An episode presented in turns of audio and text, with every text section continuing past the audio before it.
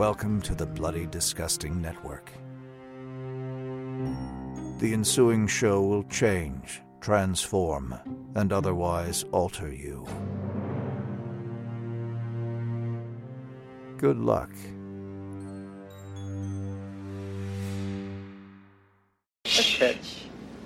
Listen to this. This is the tape I found downstairs. It has been a number of years since I began excavating the ruins of Kandar with a group of my colleagues. Now my wife and I have retreated to a small cabin in the solitude of these mountains. I believe I have made a significant find in the Kandarian ruins, a volume of ancient Sumerian burial practices and funerary incantations. It is entitled Naturom Demonto, roughly translated Book of the Dead. From the gnarled woods of Michigan. to the sun-kissed skyline of LA. We are Halloweenies. You said, I hope you understand when you read this letter that you're better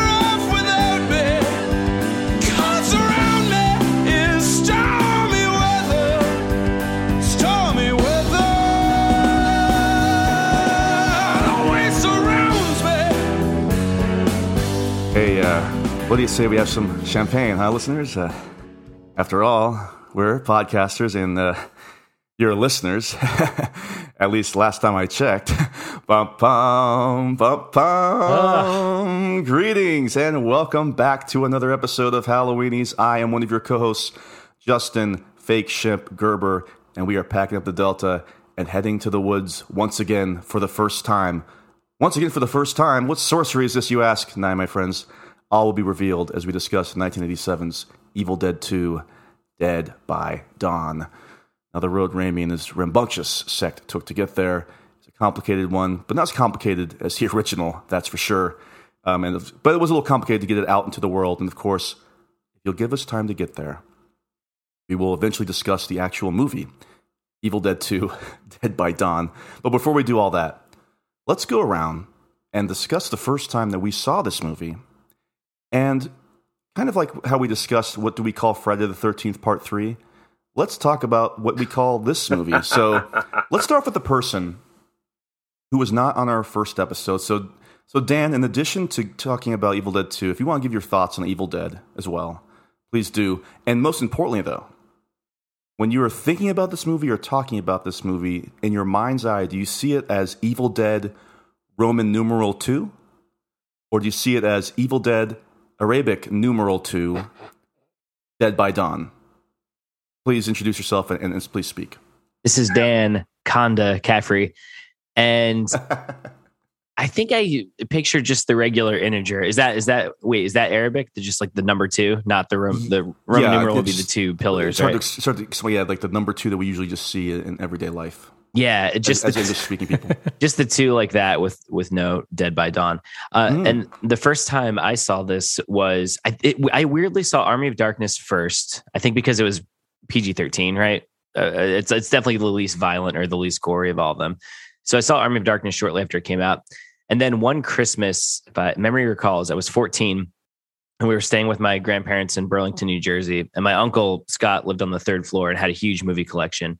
And I'd never seen American Werewolf in London, and I'd never seen Evil Dead 2. And so I would sleep up there at night and just like watch a different horror movie every night. And I remember Wow. I watched American Werewolf in London, which is great. And then we went to see my dad's friends, and I was really excited to get back so I could watch Evil Dead 2. But my parents decided to sleep over at my dad's friends. And I love my dad's friends, but I remember being like, oh man, I really want to get back and watch Evil Dead 2. And so I watched it the next day. And Did you yeah, watch like Forget Paris instead or something like that? yeah, they're like they're I'm, Crystal uh, Collection? They're like, does anyone want to watch a movie? I'm like, oh, yeah, I love horror movies. Uh, we have Forget Paris. Uh, we have um, My Giant? um, we have, we yeah, My Giant. We have um, Fools Rush In. If you want to watch that, yeah. the Pallbearer. Not, not, not, you know, Fools Rush. Is wow, the pallbearer. Didn't Yeah. somebody of note write that movie? What Fools Rush In? No, the pallbearer. If somebody wants to investigate Yes. that while Dan keeps talking, It- please. yeah, it was someone directed it up. I, you know, I saw Fools Rush In in theater as a kid with my family. I thought it was fun. It was like a fun romantic comedy, Well, probably around that same time. Much like I asked you, what do you think about when you think about Evil Dead? When, when you think about Fools Rush In, do you think about UB40 or do you think about Elvis Presley? Oh, uh, Elvis Presley. Even though the I, song, I think about UB40. I think about UB40. Really? Yeah. You know why though? Because uh, my friends Ming Hao and Cassidy got married. Uh, it was the first wedding I went to post being vaccinated, and I Hmm. played guitar at their wedding with my other friend, and we had we had to play. Um, when it's called the song is "I Can't Help Falling in Love with You." Not full. It's not called "Fools Rush In." Yeah, right? yeah. But But, anyway. again, like in my mind's eye, because of UB40 and, Yeah. and the movie Sliver, I think about Fools Rush In. Uh, yeah. For the record, uh, not only was that song written for Honeymoon in Vegas, it was Matt Reeves that directed the pallbearer directed Reeves, the Paul there you Bear. go. of the bat of the Batman Wow. fame, yeah, there Batman you go. and, and and, he wrote um, it. He wrote it with Jason Katims. and War of the Planet of the Apes, which which I love. But uh, And but Jason yeah, so- Katims went on to be the showrunner for Friday Night Lights. So, Indeed. and job, good everybody. team. I mean, hey, I've never seen the Pallbearer. I mean, maybe it's good, but uh, Ah, yeah, doubt it. Yeah, but I, uh, yeah, I- I'll think of Elvis because we played, and my friend Ming Hao sang that to his now husband Cassidy, and Ming Hao is this like very quiet, short dude. I mean, he's really funny. Oh, I met him. You met Ming Hao, yeah, you met him. Yeah, he visited Chicago. You did. He, I'm not joking, has like this amazing singing voice and can sound just like Elvis, like huge vibrato and everything. So it's always kind of like a showstopper if no one's ever heard him sing before. So we played, we played, uh, I can't help falling in love with you. And he did like this Elvis thing. So it's, it's got to be the Elvis version, not UB40 for me, unfortunately. What if his husband was like, I thought you were going to play the UB40 version? He just And, and gets like, you're like, mad where, where are the trumpets? Where's the bass line? Where's the electronic drums or the, or like the 80s, yeah, drums? But, But uh, I should have asked Dan. So, Dan, what do you think about Evil Dead 2, though? oh yeah. Oh, I, I, it's I are we giving? I mean, I, I won't give my rating. I, I love it. No, I no, think not it- yet. But it's, it- it's, incredible. you- I, yeah. I even about- rewatching it. It's been a minute since I've seen it. I, I rewatched uh, the first one last year for uh, that short-lived ASMR channel I had. I mean, it's not short-lived; it's still up there, but no new episodes in a while. And rewatching Evil Dead Two, which I probably hadn't. It's been a minute. I was struck by how tonally unique it was. I Mm. feel like it really. I, I- feel like it's almost a cliche to say something is a horror comedy now, but I feel like it does both of those things so well.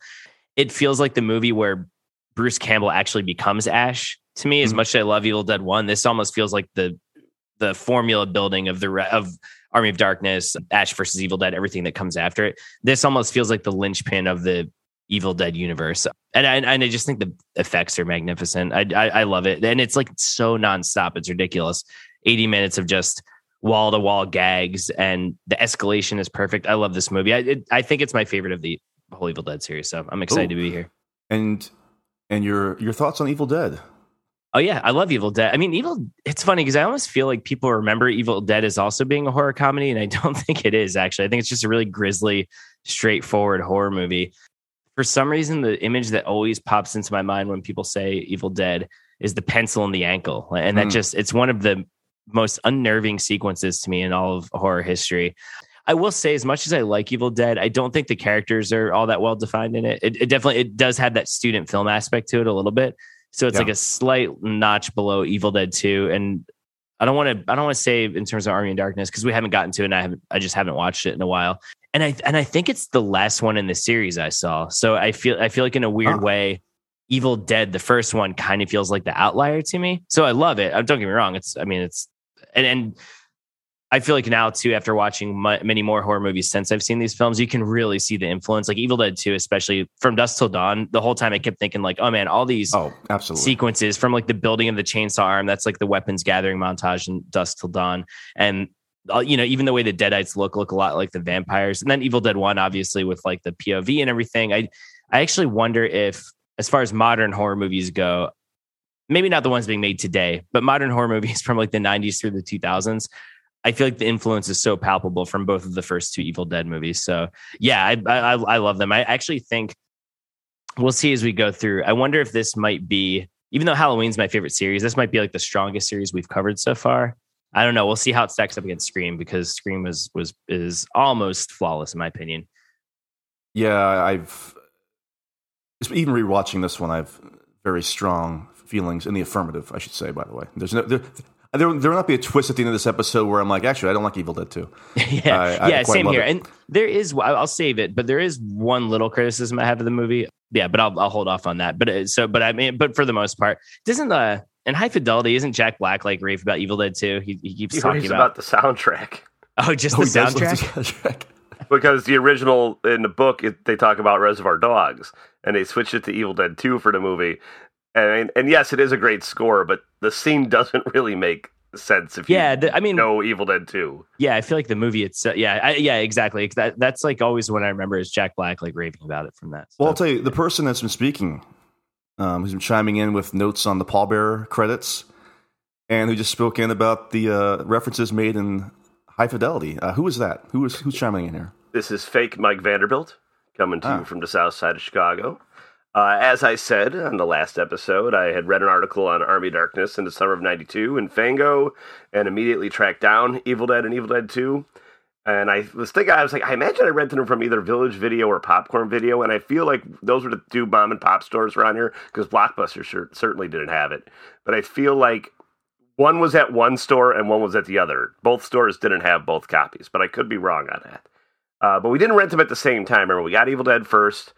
We loved it. We said, let's go get Evil Dead 2. We watched it at my neighbor's house. And I mean, to echo all of Dan's statements, I was an instant fan because I ended up purchasing a legit copy of it somewhere, like a previously viewed copy, Hmm.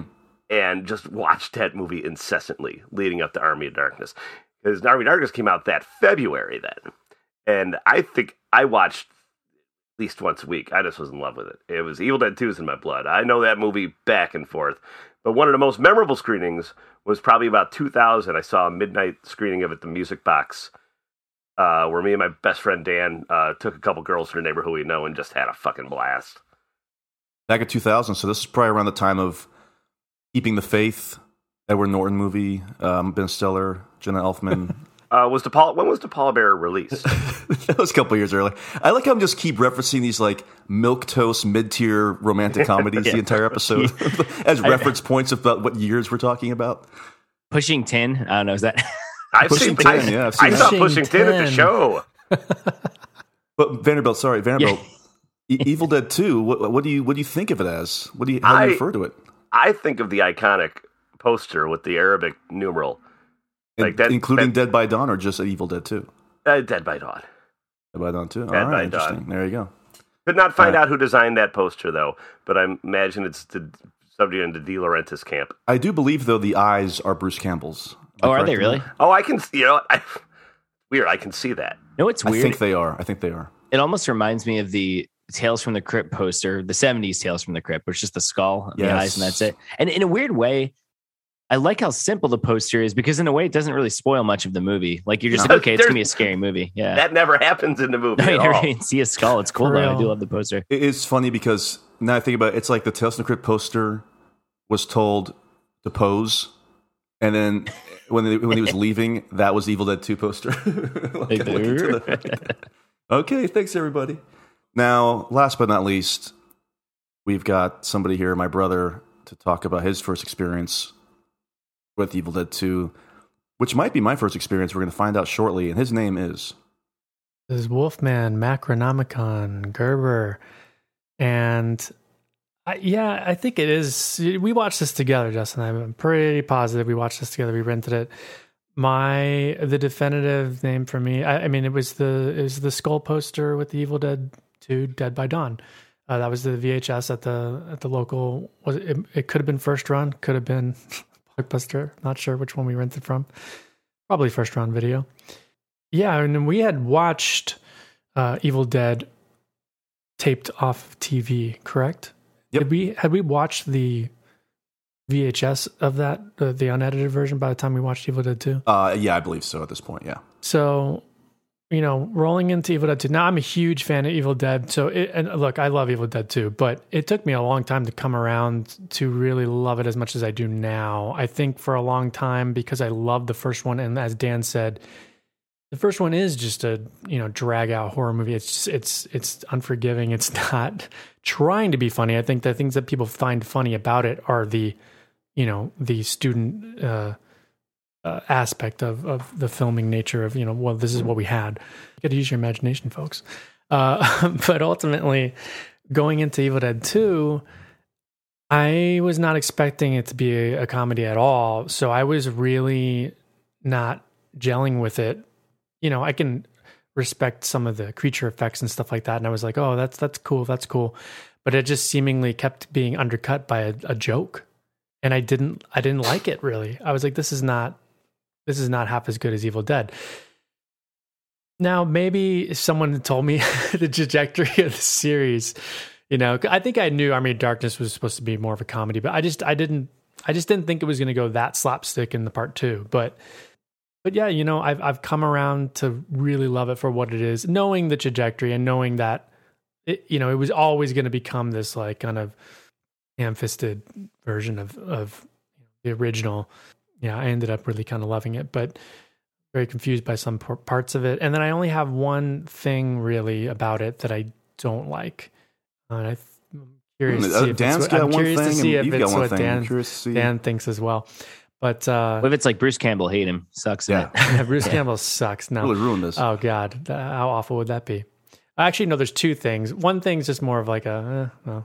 But there's one big thing that I, I just never, it's never sat well with me. Even even now that I like the movie, I watch it and I'm like, this just doesn't work for me. But uh, yeah, I, I I do really enjoy it. I'm really excited to talk about it and dive deep on it. Oh, and and Dan, I also played that same song at uh, Chris's wedding. Wait, did you? Yeah. I was really drunk at Chris's wedding, so I probably don't remember. Well, it was, uh, it was during the, the ceremony at the beginning, pre-drinks. So uh, you must have been really. I, w- I I was don't because Chris. Chris's dad was he. Chris's dad doesn't. There's our friend Chris, who uh, maybe some of you know. I don't know. He um, Chris's dad doesn't drink, but he bought a bunch of drinks for us, and we had to take groomsmen photos at like noon. And so I was just drinking all day, not like a not like. Just throwing him back, but I mean, you know, noon to whenever the wedding started. That you know, that's that's a lot. This is true. This is to true. the point where Chris's mom backstage was like pulled me aside and was like, "Hey, like I think you've had enough," kind of thing. Oh So my god! yeah, Holy crap! yeah, I wasn't. Oh, I wasn't that's being great. You got cut off just at a being- you got cut off at a wedding. yeah, man. I was just being sloppy. It wasn't. And that like, was before the wedding really started. I mean, it was, Yeah, the ceremony so- hadn't even started yet. I, I remember for Mac you. played guitar, but yeah, I didn't remember which song. So, uh, but now I know. And speaking speaking of Chris, uh, when we were in college, we always thought that um, they should have made a musical version of My Best Friend's Wedding. Ah, another classic comedy from the I, nineteen. I'm surprised they haven't. I, li- I actually I think, like my I think it's friend's actually in development good. now, but for about 20 years, we had a great idea that we never saw through, and now we're missing out on millions of dollars. I remember. but- I remember when you two were, and you told me the story, Mac, vividly. I, you said that when you guys were sitting down, and when when um, Rupert Everett started busting out, "I say a little prayer for you," at the reception uh, in the movie. I remember you and Chris said, "We got to make this. Got to make this musical happen." Isn't that right? Um, yeah, but actually, the it was Yeah. not that scene. It was actually a scene much later on in the film when Cameron Diaz uh, finds out finds them uh, embracing and runs away, and then Dermot Dermot Mulroney right runs Yeah.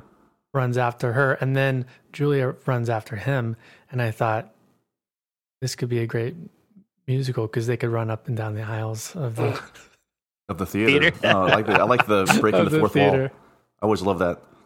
It's it's like Tony and Tina's wedding. More like you know, this is a brand new take on that. Uh, better material. Okay, for me, it's like I think the three of you said. I, all I can think about is that poster that says "Evil Dead Two: Dead by Dawn." It's kind of like I know it's called Die Hard Two, but sorry, it's called Die Hard Two: Die Harder. You Die know, 'cause Harder. it's a poster. It's, it's right there. It's more than just a tagline to me. It's like part of the title forever. And even though the movie starts. It just says "Evil Dead" Roman numeral two. It doesn't say the whole thing. It doesn't have the You know- the Arabic spelling of it. It just says that. But I I cannot love that see it. too. Can't see it I any love other way. too, though. Yeah, because it's that's it, it seems like it's a subtitle, but it also kind of acts like a tagline. Exactly. That's the confusing thing about it. I think it's a tagline that's now become the title. become the title because it's Well, just you know, so the original synonymous. title of this was called "Live, Die, Repeat." Um, I'm kidding. That's a little uh, Edge of Tomorrow marketing nightmare. And it has a separate tagline and no subtitle overseas, which we'll talk about later. ah, uh, I'm looking forward to hearing about that later on too. Now, I, I have a vivid m- memory of this because I loved The Evil Dead when we watched it on USA and rented it and everything else. And so then we went to it was First Run Video, which was an independent video store owned by Mike Golic. Some of you may know now, who who was a famous football player retired, moved to Orlando, opened up this independent video store. But then later on, found a lot more fame uh, as part of the Mike and Mike radio show for ESPN. By the way, anyway, long story short, and I remember it was pouring down rain. I was in eighth grade. I would ride my bike to school, pouring down rain. So after school ended, I, I biked to First Run, got the video. You know, I, I had permission to check it out, something along those lines, because I was too young at the time. And I remember going home. I'm pretty sure Mac we watched it together with you, me, and Ted. I'm sure. And yeah, it was a very similar thing where I thought it was good, but I was not expecting it to not be this uber horror movie like the first one was. So it was jarring in that regard. As a matter of fact, folks, we're going to have a whole episode on similar movies later this month because we're going to do a, a special on horror movies, sequels that flip the script. We'll be talking, I'm sure, a little bit about Evil Dead 2, but some other horror sequels that kind of uh, changed trajectory and changed how people might have viewed the series based on the previous one. So, a little mini plug to get you to whet your appetites. What can I say in that regard? But my feelings for the movie have only um, strengthened over time. Especially like I think you somebody said it earlier, but uh, when we think about Evil Dead now, we don't necessarily think about the hardcore horror of that first one necessarily. Even though I do love the first one, arguably the most, we do think about the more humorous elements of it all over the last 35 years, really, with the two movies that came after that, the video games, the TV series, the comic books. So it, just became that tone ultimately. And I think that's why I've, I've really softened and, and become an enormous fan of it over the years, especially the, the technique, which we'll get into later on. But anyway, I'm looking forward to talking about this this entry 100%. But uh, before we do, I mean, all right, you primitive screwheads, listen up. See this? This is my boomstick. It's a 12 gauge double barreled Remington. S Mart's top of the line. You can find this in the sporting goods department. We have a little Evil Dead Rise news to talk about here because while we, we talked about in the last episode, that's a wrap, as Michael Jackson once said in his uh, what video? Liberian Girl, the music video. Liberian Girl. Okay, yeah. cool. Great video. It's a wrap, everyone. That's a wrap. everyone. Rap. So we know that that's ready to go. And now we've got a rating for it. And the rating is R for strong, bloody violence and gore. That's good news. Whoa. What if it was like PG 13?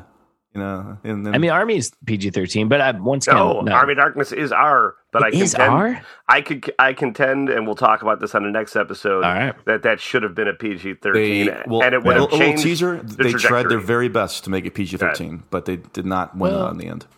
Also, they tried their best to make even a 2 an R rated flick. couldn't win. So there's some little update there. I'm sh- I feel like any I feel like by the time we record our next episode, there will be a release date. I'm assuming at, at that point. So and we will that will decide the rest of our year in terms of scheduling. It's a whole month based around that basically. So I'm looking forward to finding that out mentally and of course spiritually. Um, but there's also news about another franchise we've covered in the past, like a franchise called Scream. Because Scream 6, by the time you hear this, will be out in less than a year. It's going to be due out March 31st, 2023, which is only 14 months after Scream 5. Now, to be fair, Scream 2 came out only a year after Scream, which is wild to think about now, the way that they develop movies. So, uh, but Tyler Gillett or Gillette, maybe I should have figured out the name of the uh, the co-director of a major film of the franchise we covered for a year, but hard G, small soft G, who knows? God bless them. Half of the radio silence team that directed Five Cream, get on top, tells Empire magazine this movie has to be willing to risk it all in order to subvert all of those expectations. And we're so far down the rabbit hole of Scream movies that it's all up for grabs at this point. Before seeing Scream 2, I remember feeling like there was no more gas in the tank. They'd already driven it so hard. The challenge that Wes and Kevin were having in trying to live up to the expectations of the first film was playing out on screen. It was such a wonderful way to let the audience in. So I feel like they're going to really, I mean, they kind of hinted at this with the whole, you know, Billy's daughter subplot that's going on in that last movie. And by the sound of things, most of the most of that cast seems like it's coming back. By the way, they haven't confirmed it officially. Seems like most of that cast is coming back. Courteney Cox apparently has seen the script, so she'll at least be coming back. So I do ask: uh, Do any of you have any uh, ideas about where they could possibly go with this, based on these uh, these two excerpts from an interview I just read, any wild uh, takes you want to take away from that, Vanderbilt? They're they're going to make Stab Eight. Yeah, that was my theory too. I mean, I don't think they actually will, but that was that's That'd that- be too ballsy because I would love Yeah. it. That's Yeah. to me where it should go at this point. It's funny because we've I've, we've talked about this offline on the text thread. You know, I am a little skeptical of the release date for the next one being so soon. But then I think it was one of you guys, Justin or Max, said that they apparently had pitched a bunch of different sequel ideas to uh to the studio, right? Like Mm, yeah, they, I think in my mind, I'm like, oh man, to a that's new. They wanted to Yeah, entrust like- this to a new team. Yeah.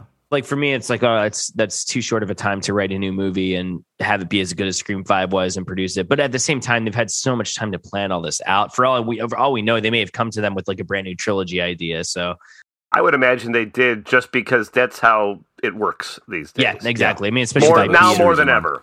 Yeah, with with world Right, building and the. MCUifying of everything. So uh, on on one hand, I'm, and I know we talked about this ad nauseum on the episode.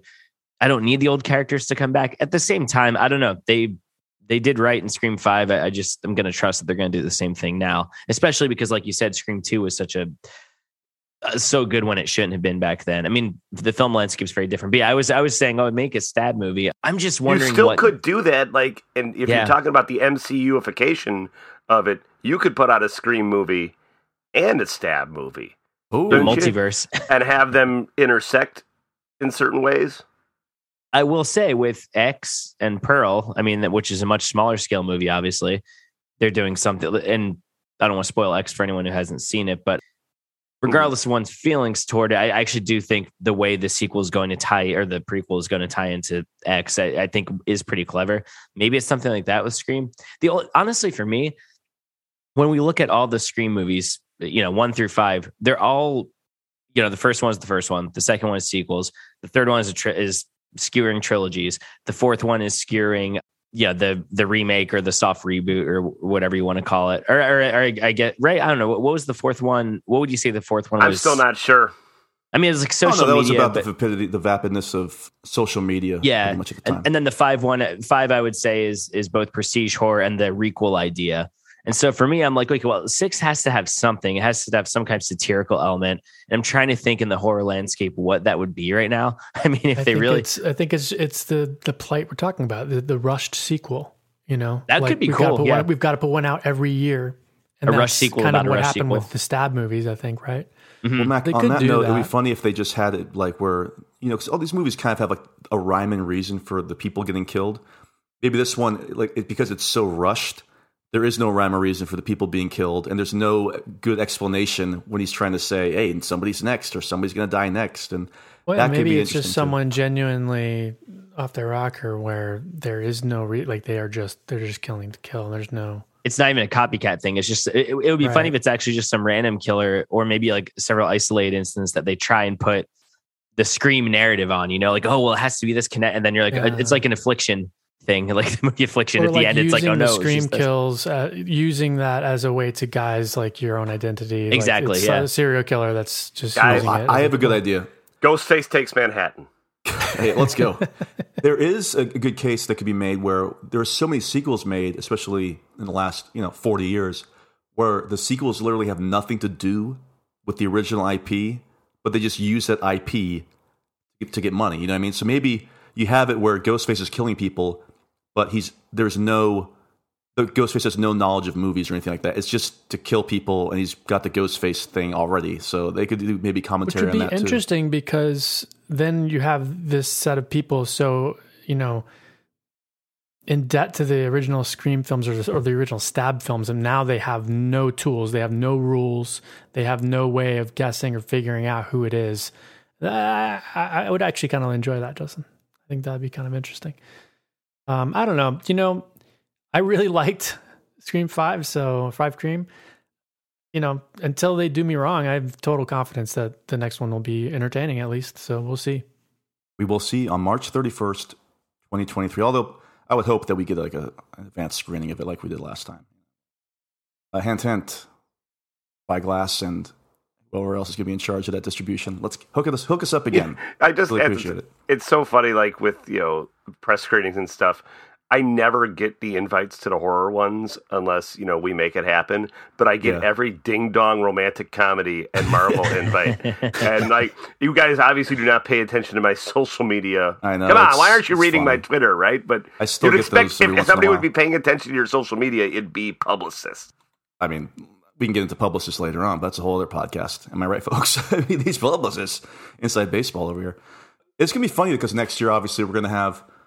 Because I always think about the calendar now for our schedules. like, how are we gonna pad this out? But next year, we're gonna have, you know, a, another Scream movie in there, in addition to whatever else we do. And so, uh, When Halloween to see- ends will have come out by then. So that, Yes, that- Halloween that's- ends will be out this year. Though we'll be good with Halloween ends. That's gonna be this year. I know I know Halloween ends certainly will be. Do you think Scream Six will be about the Ukraine or Oh yeah, that's that's what uh, Jamie Lee Curtis told us that um, Halloween Ends is actually about the Ukraine, not not Scream Six. So I'm looking forward to seeing the Do they incredible commentary. two? I, Oh, I God. yes, uh, Laurie is kind of the Zelensky, and Michael Myers is kind of the Putin. With That's what that's what that's what Jamie Lee Curtis has been saying. I'm kidding, she hasn't, but I wouldn't be surprised if she made some allusions to that. Trust me. N- know what would be great if this is what Scream Six was skewing? It won't be at all.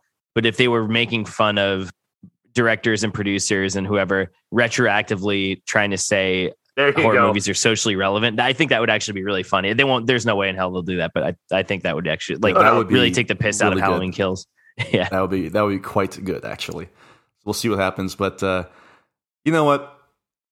We had a good time. I think it's time to kind of unwind, though. And what better place to unwind than a small room in a cabin with one table and I think a bed, and of course that place is Professor Knowby's study. The book served as a passageway to the evil worlds beyond.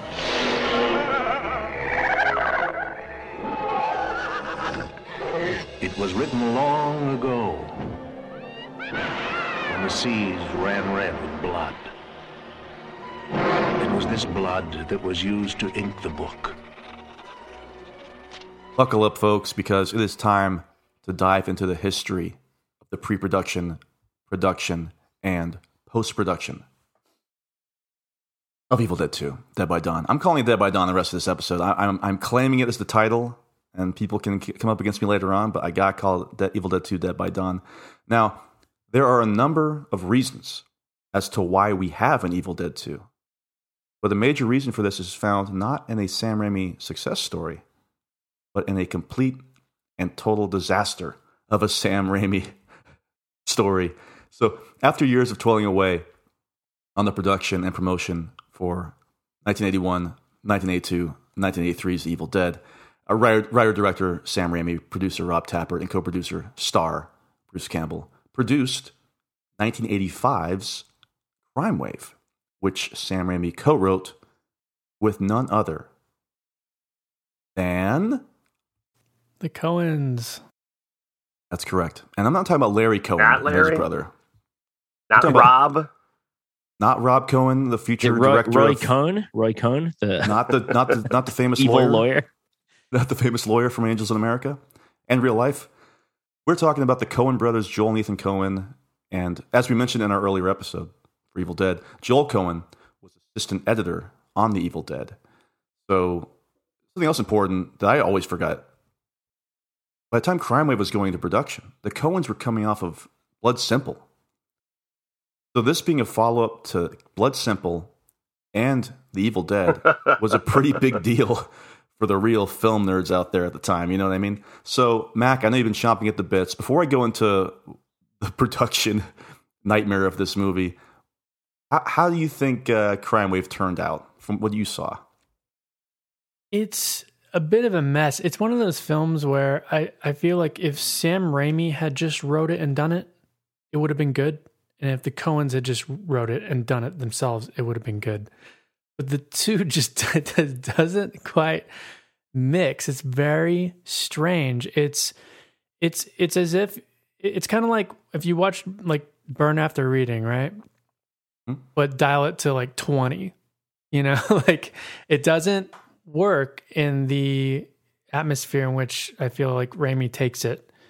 But it, I feel like the idea is fun and the idea is there and it's good and you can definitely tell it's like oh this is this could have been a really good Coen Brothers movie. It's just very tonally strange and a lot of strange dubbing going on with uh, Paul Smith's character. really bizarre voice in that.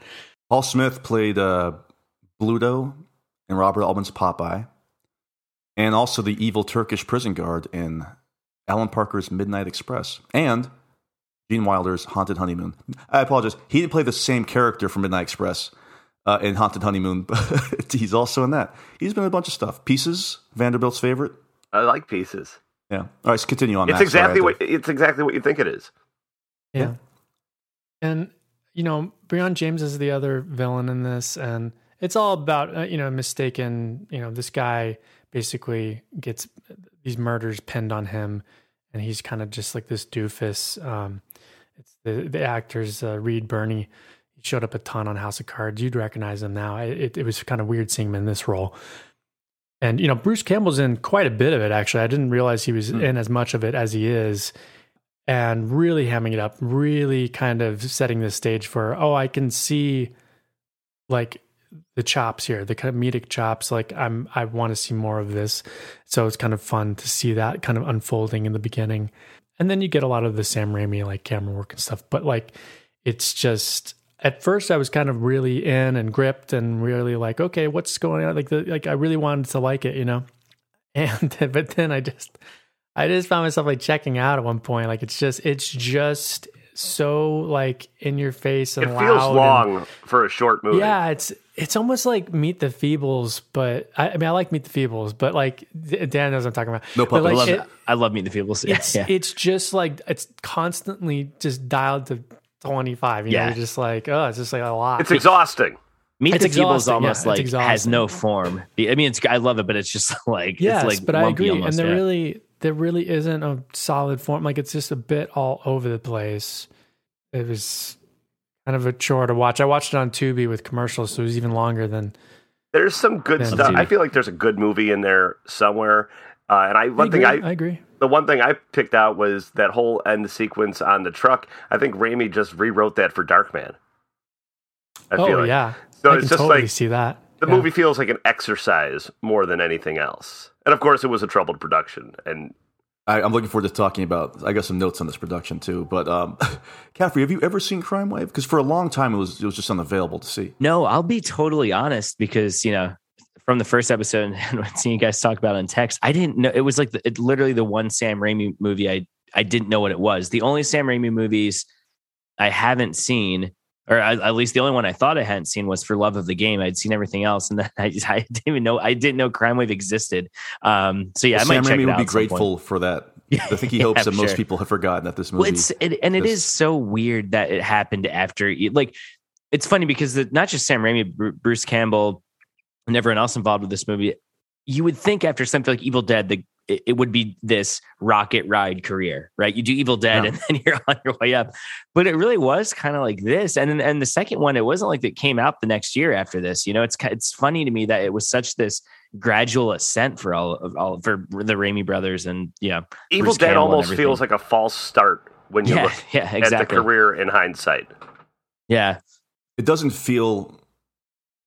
In some ways, it feels like Evil Dead Two is the first movie. Absolutely. You know what I mean? Because that leads to a big budget Yes. movie in Darkman, Well, and then and the career we'll- kind of goes on. You know. we'll talk about later too, even where the story goes. It can kind of feels like the first movie. It's it's, Mm. it's really interesting. It, there aren't many other examples I can think of that are similar to that. Well, it's funny because I think everybody thinks of Halloween as John Carpenter's first movie, and there there are like two first movies before that. When you think about it, if you want to call Dark Dark, Star, Star and- film or a student film, I love and then Dark Star. Precinct Thirteen, which somehow came out a couple years before that. Yeah, Um, it's but there's a couple examples of that too. Uh, but we do need to talk about the history of this movie though, because it is it is a wild one. So though Raimi, tell me, uh, hey, stop me if you've heard this one before. So Raimi was initially given creative control by the film studio. It was an NBC pic, embassy, not NBC, embassy. Embassy, Uh, Avco pictures. Embassy, who we can discuss in depth on the prom night episode, I believe. who we usually have great affection for, but even they were kind of getting a little uh, interfery, if I can make up a, a word here. Listen to this production hell. a lot of this comes from Bruce Campbell, by the way, not from me, please. I don't want, I don't want any lawsuits thrown my way. So I guess Louise Lasser, who's a really established actor at this point, she had been in a bunch of Woody Allen movies for uh, back in the 60s and 70s. She uh, was uh, having some uh, issues, we'll leave it at that. And she demanded to like do her own makeup. Mac, you mentioned Brian. Is it Brian or is it Brian James? But it's just spelled B R I O N. I've always said Brian. I always thought it was always- Brian.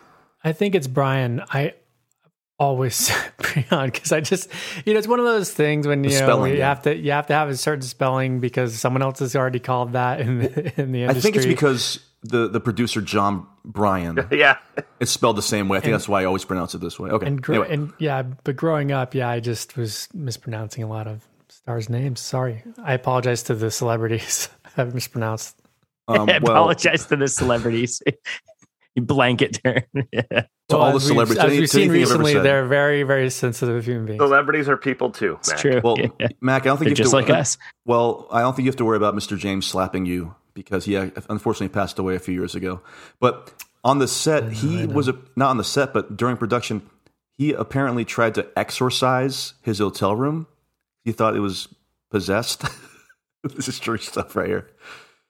Raimi, and once again, stop you've heard this one before for the career of Bruce Campbell, but Raimi wanted Campbell to be the star, but the studio refused. Who's the star? It's like they got like you know Treat Williams a star in this or It's something like, like, that. it- So he's like what's he's big like a low he's like a low rent um from Paper Moon. Why can't I remember his name? Was it Reed- Ryan O'Neal? Ryan Reed O'Neal. Birney. Yeah, he's like he's like he's like Right. he's like dime store Ryan O'Neal. Oh boy, It's now look, it's Reed Birney, and what, it's bizarre. It's not like he was some huge star. He had only That's what been in saying. like I don't get the- four the- things in the prior two years, and I, I, I would say like he really does give a performance in it. It's not he's not he's not like awful or anything like that by any means, but knowing Bruce Campbell, it, I just feel like it would have been could have been a movie that he looked back on and didn't want to associate with. yeah, even stronger. Bruce Campbell would have been even more uh, distancing himself from it. Uh, so then, of course, during post production, guess what happened? Embassy Pictures took away Final Cut. They replaced composer Joe LoDuca's score with their own. We talked about Joe a lot in the Evil Dead episode. We'll be talking about him later on in this episode. Uh, I mean, you name it, it happened during the production of Crime Wave. Basically disappeared. The budget was two and a half million dollars. It grossed a little over five thousand dollars. So I think it's a net loss of two million four hundred and what ninety five thousand dollars or something like that. So uh, and that's for a, a small film studio, not for a major one either. Mac. In the trivia here, it says Bruce Campbell commented that the film wasn't released; it escaped. Very Bruce. I love man. Bruce Campbell has like the best one-liners both on Yeah. screen and off. That's pretty good stuff right there. So at this point, Raimi and company were basically in the mindset of fuck studios. you know, I mean, as hellish as the production of The Evil Dead was, it was their movie. They did whatever they wanted to do with it and then put it out there and see what happens. Uh, so they felt that they had to kind of go back and do something on their own. And at the same time, Irvin Shapiro, who got who essentially got The Evil Dead into theaters, Mm-hmm. he'd been placing ads into trades, which is one of my favorite things. I don't think you see it so much anymore. Uh, Canon was good for this. Despite a movie not even being in production, they would like come up with Superman artwork. 5. Yeah, and just put it in Variety and advertise it. And have you guys seen the trade ad for uh, Evil Dead 2, Evil Dead in the Army of Darkness?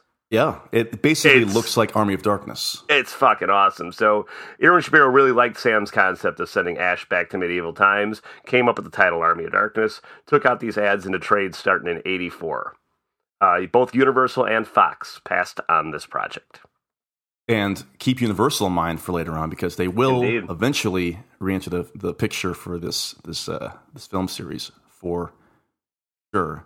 Um, and here's some more information about how this movie ended up getting made because he and, and Scott Spiegel and some of the other Evil Dead guys they were kind of pitching ideas on their own about what an Evil Dead two could be. Keep that in the back of your mind. But I got to tell you about this story first. This is also from this great interview that Sam Raimi gave back, I think around the time of Ash versus Evil Dead. He gave it to IGN about the history of the Evil Dead. So a lot of these excerpts are from that terrific interview. Please go online and find it. It's really, really good. Uh, he said that for Evil Dead 2, there was a woman who was going to be one of our assistant directors, and she was helping us prepare pre production. Finally, had to say to her, We don't have the money. We're going to have to stop paying you until we can find the money for this thing. We're broke. She said, Okay, well, I'm going to take this Stephen King movie.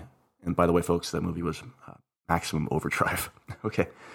That Stephen King was making for Dino, Dino De Laurentiis. Dino De Laurentiis. No, Dina's all over this. Oh, Dino. His fingerprints are all over this.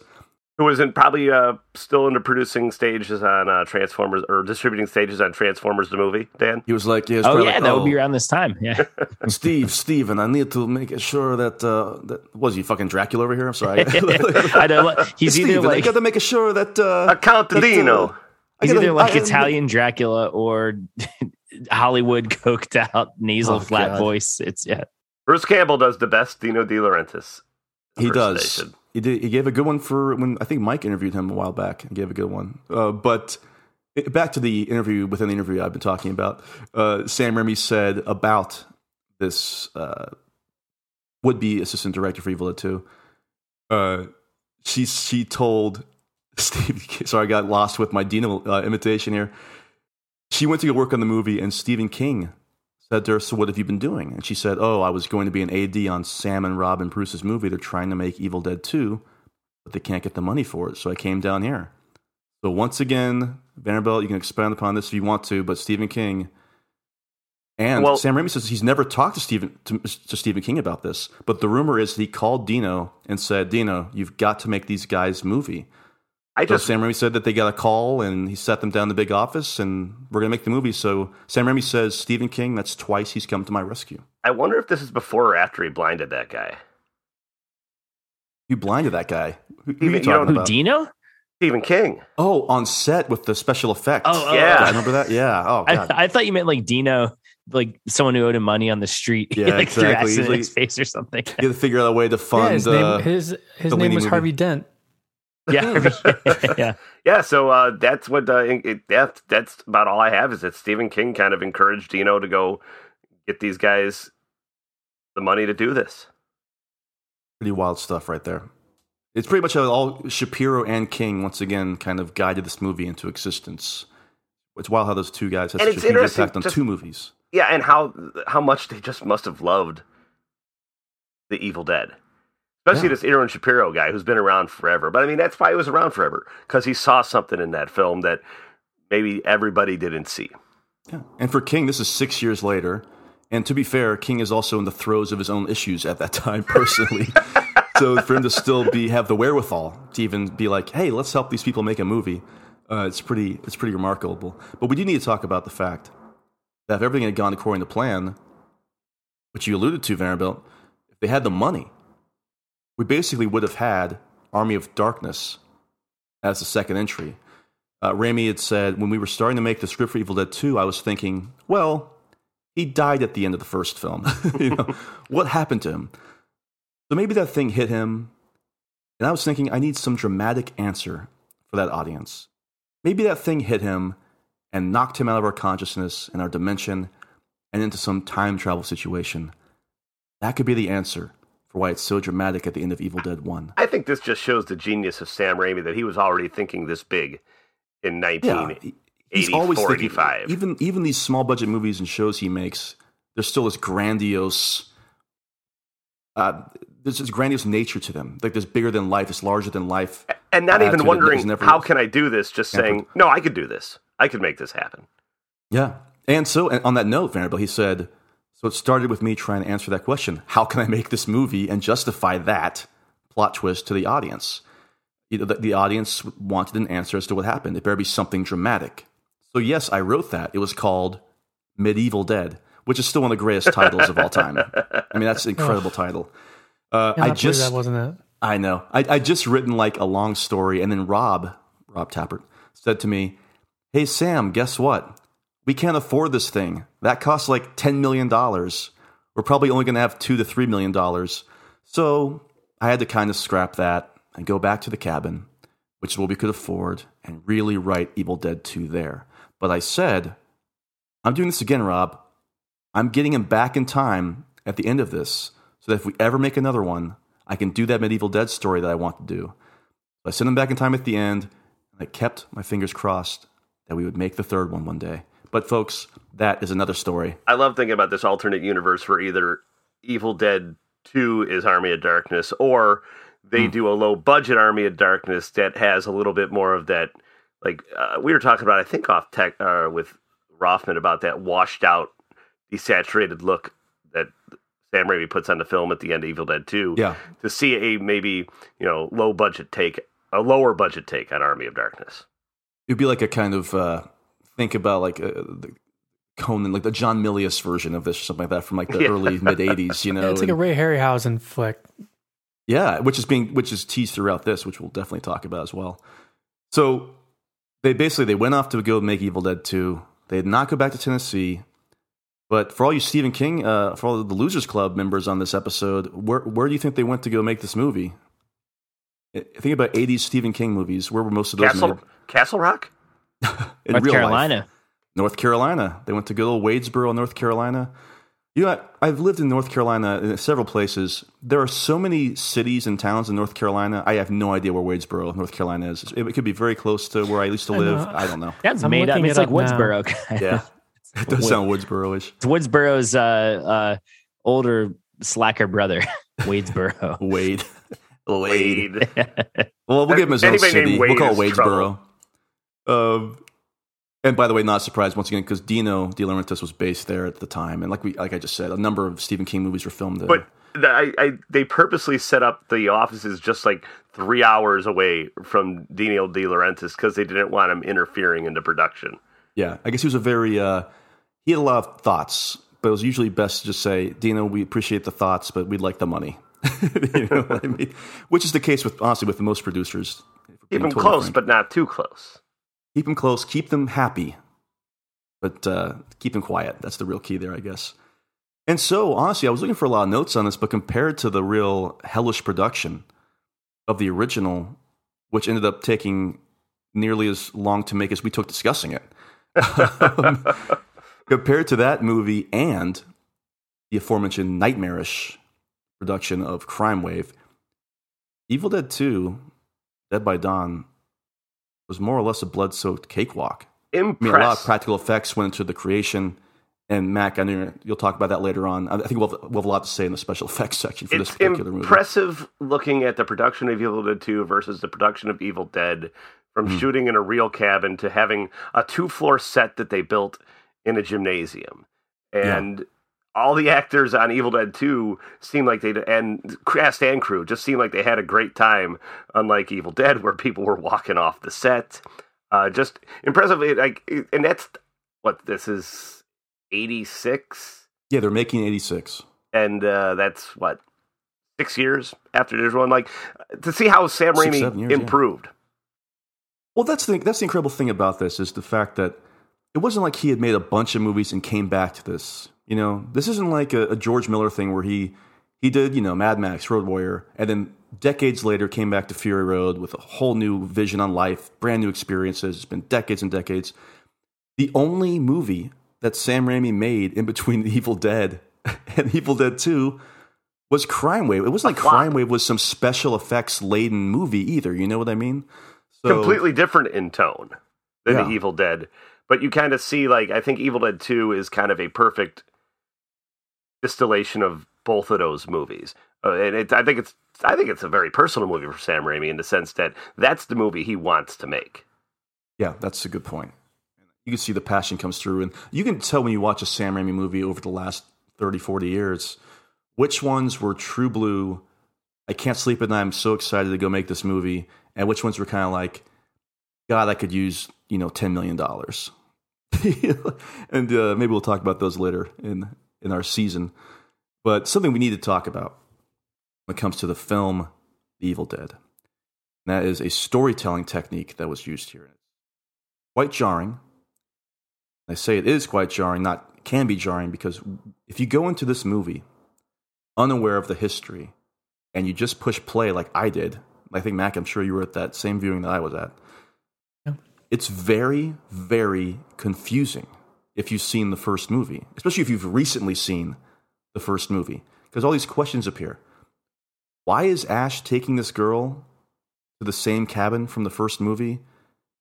And then, wait, wait didn't Ash die at the end of the first movie? Why does she have the same necklace that he gave Linda? Why doesn't he know what's going on? Well, long story short, Evil Dead distributed by New Line Cinema. History we've gone into at least 85 times over the last five years of this podcast. And uh, Shapiro sold it to a bunch of people overseas, like countless distribution companies. I think they said 50. I think in the Evil Dead Companion they said 50, and they would have had to go back because if they were going to distribute it overseas as well, they would have had to go back to all these 50 distribution companies, little podunk companies like Palace Video in the UK, and they just didn't have the time to do it. But And that's including dentists who funded the movie as well. So that's a whole other nightmare. Trying to get, you know, when dentists are loaning you money, folks, it can be a little dangerous proposition. You know what I mean? I've But seen you- Marathon Man. I know what happens. Am I right? Is it safe? but did you read that they actually did shoot, attempt to shoot an opening that recapped the original with Sam Raimi playing Scotty? I read that, and I and somebody posted apparent demon makeup for Sam Raimi as as Scotty, like a an actual mask made out. But I almost hesitated to bring it up in this episode because I could not find anything else about it, anything else about it, and I didn't want to be like, oh, well, this is actually some head from some other movie that he was doing or from another movie. But I think what ended up happening was he really wanted to get to the plot of Evil Dead Two. You know, they didn't have the and they didn't have the rights for the original footage, which is, which is what I'm saying about the New Line Cinema versus the Renaissance Pictures production Evil Dead Two was. So instead of cramming five people together in five minutes to be killed off, Raimi, co-writer Scott Spiegel, boil it down. Just a couple of Ash and Linda, and it's wild because in my mind's eye, so much happens in terms of the re, retelling of Evil Dead, but it really is only like the first six or seven minutes of the movie, and that's mm-hmm. when the, the the evil crashes through the cabin and slams into, Well, into and- Ash. But but Dan, when you first saw this, this must have been really strange for you though, because you said this was the second one you saw, right? You saw this before Evil Dead. Yes, Is that I saw? Army of Darkness, but I saw Army of Darkness many like when when it came out, so it's probably eight or nine, and I didn't see this till I was fourteen. So, and honestly, I think this is a, a testament to the movie. The closest equivalent I can think of is Desperado and El Mariachi, where Hmm. it's like Desperado is a is a direct sequel to El Mariachi, and the plot points actually do line up, but there's some confusing things like the guy who plays El Mariachi in the first movie plays a different character in Desperado, and Antonio Banderas is him, and essentially Desperado is still hitting kind of the same plot points as El Mariachi, even though it's a sequel. It's almost like, oh, this is how we would have made this if we had a ton of money. And so, honestly, watching it this time because I hadn't seen the first one, I just assumed. Well, I, I didn't even know it was any kind of recap at all, really, because you they don't frame it like that. It probably works. Yeah, oh, it works. Yeah, it just worked like a Yeah. new movie to me because I had no idea what happened in the first Evil Dead. I didn't even know that Bruce Campbell was in the first Evil Dead. So for me, it just seemed like the, it actually becomes more confusing when you see Evil Dead, which is strange. And th- and thinking to what you're saying, Justin, about the rights issues and not being able to recycle the old footage. He did want to try and get those actors back too, right? To shoot new footage, but they couldn't afford it. And that's funny to me. Like the sequel with the bigger budget couldn't afford to get the people from the student film. So yeah, for me, it gets more. It's it's interesting because it gets more confusing the more you know about the first Evil Dead, and it's kind of the inverse of what we see in like the Halloween timelines right now, where it gets more confusing as it goes along. Evil Dead actually get if you watch everything, it gets like more clear as as things Yeah. go along, and you get to Army of Darkness. Um, It's simplified in a way. you know? yeah, exactly. So yeah, no, I, I really had no, I, I just thought this was the movie. You know, I didn't know what really happened in the first one. It, it is kind of ballsy because it, it didn't seem to bother them that much just to completely, they're kind of ahead of the curve of like ignoring storytelling from, from future horror Where films. where were you though when you watched the first one? Did you feel really thrown off, or had you done a little research and realized, No, because oh, the, the opening yeah, of this was actually supposed, you know? the first one I want to say I didn't I don't remember the exact time I saw the first one. I want to say it was probably college or something. So I, I had like, you know, learned what what the deal was by that point. It- it- correct me if I'm wrong. In Army of Darkness, isn't there a recap in the beginning of that too? There is. My- yeah, and so I think Which because I were you- saw Yeah, yeah, we'll yeah, get well, into that's that. funny too because Army of Darkness, Army of Darkness, I also didn't know. I I didn't know much about the OG Evil Dead. So seeing Army of Darkness when I was eight, I just thought that was just how the movie was starting. Like, okay, this guy has all this history. And so, yeah, maybe because I saw it so weirdly out of order and didn't know much about the context of Evil Dead, just didn't bother me, you know. But yeah, I think like if I was going to watch them back to back this time, which I didn't do, I watched the first one last year. I think it would maybe be kind of unsatisfying. I mean, I don't know because you guys have watched Evil Dead more recent, the first one more recently than Well, I yeah, than so- I have. So, Mac, what about your? How did you feel though when you watched this for the very first time? And how were you as thrown off as I was? Well, we don't, you know, like we don't really talk through movies, especially if we haven't seen them. But I just remember the entire first like seven minutes. We were like, "What is he doing? Like this is so stupid." Like just not understanding why they would do this. We, and then I, you know, we I'm sure we at some point we were just like, "Okay, now the movie starts." Okay, I guess they maybe they, I guess I, I, we had to have realized like I guess they didn't have rights or something. like you know, why else would they have made? That's right. this this weird faux opening. Um, oh, I've got some information on that Scotty thing, Justin. Oh, which Um, Scotty thing was that? Oh, about the uh, Sam Raimi possibly playing Scotty for this version. Yeah, so there was a dummy Scotty that was created by the special effects team when they were kicking around having some of those characters still in the beginning, but then they abandoned the idea. So it Okay, so that is confirmed that art, that were that picture that's out there is, is supposed to be Scotty. Okay, interesting.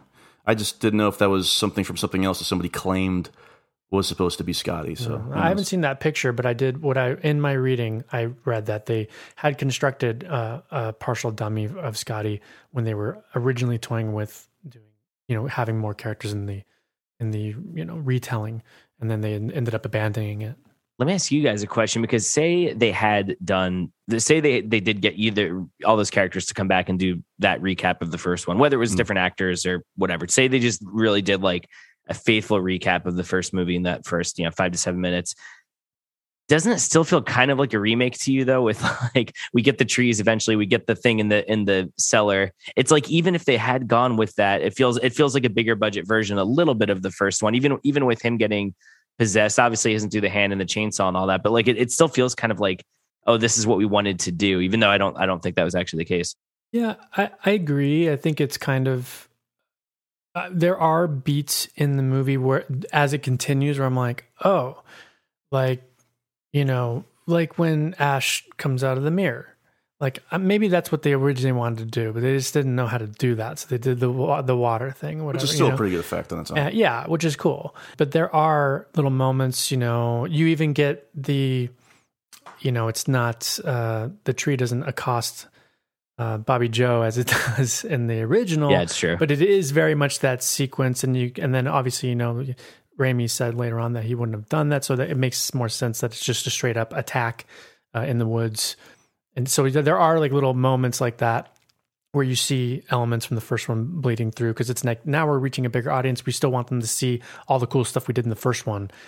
But it does feel, it really does feel truly like more of its own movie in many ways than some bigger budget uh requels like Force Awakens seem stuff like that, you know?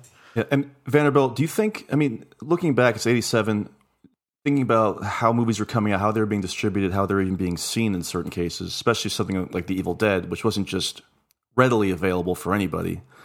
Do you think that this this remake of the first of the movie within a span of seven minutes was 100% necessary? Do you think it could have just started off with him being thrown through the woods, or do you think you needed to have that set up for, for maybe unfamiliar audiences? I think you needed to have the setup, but to your point on the earlier question, I by the time I saw Evil Dead 2, I'd watched a lot of low rent horror sequels, and I was just used to them being essentially a remake of the original, or not like it'd be a whole new set of characters. Mm, yeah. Uh, it just did it, and it made it like okay, fine. It made sense to me, and I think I may have I may have actually read about the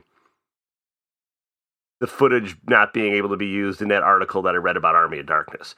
I feel like I kind of understood a little bit of what was going on there, but I'm surprised nobody's taken the three original films and just edited them together, which you could do. Yeah, Like Good point. when Ash walks out of the cabin, you cut the Evil Dead 2, and then you cut off the end of Evil Dead 2 and send it right into Army of Darkness. And then it all makes sense. It all makes sense. I mean, if right. you do it like that, and you know, people that get hung up on that idea of canon and and, and any series, I, I Here, this is this is It's good a place to losing talk about battle. This. It's a losing This losing is what. I thought about though. I think personally, I'm far more forgiving of the loose, and I do say loose politely, the loose canon and the loose continuity between the Evil Dead movies, because there there was never well established continuity, but in the series, it wasn't like there was this incredible continuity with the first five Evil Dead movies, and then this movie comes out and we're recapping the first movie or something like that. Then I would be a little bit more, what the fuck is going on here?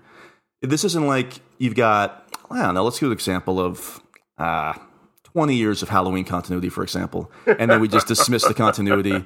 And then 20 years later, we dismiss that continuity. You know what I mean? That, that becomes lazy to me. This just becomes we've got to make these movies and we've got to somehow connect them to the earlier ones, but not too much because these are not major phenomenons. These are not taking over the nation. These are not sweeping the nation. They are still Evil Dead 1 and 2 at, at the time of, And- for instance, Army of Darkness. They're cult movies. So we just have to kind of really quickly recap what's going on here, trim as much fat as possible to be able to proceed without depending too much on the lore of the preceding movies. And there are different kinds of film fans. There's film fans that only look at the movie and less at the filmmaking.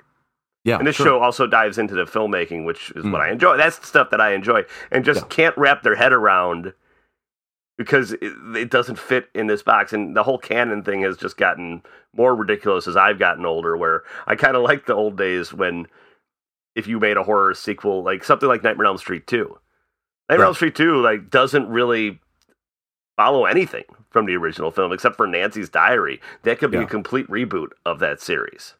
Well, even the Friday Thirteenth movies. I mean, Each although, one's a to be funny, it, it, in its own way, they do kind of follow in a row in, in terms of like Jason actually wakes up from the last place he ended up. It's You know? surprising how well part four, uh, one through four, kind of tie together Yeah, because it But, wasn't uh, something that uh, you know these a lot of these a lot of horror producers, filmmakers aren't in it, particularly in this era, for the love of the game Hmm. so much as it was just it was the cash grab. It was quick way to make money. Even Sam Raimi and the guys, they did not want to make a horror movie.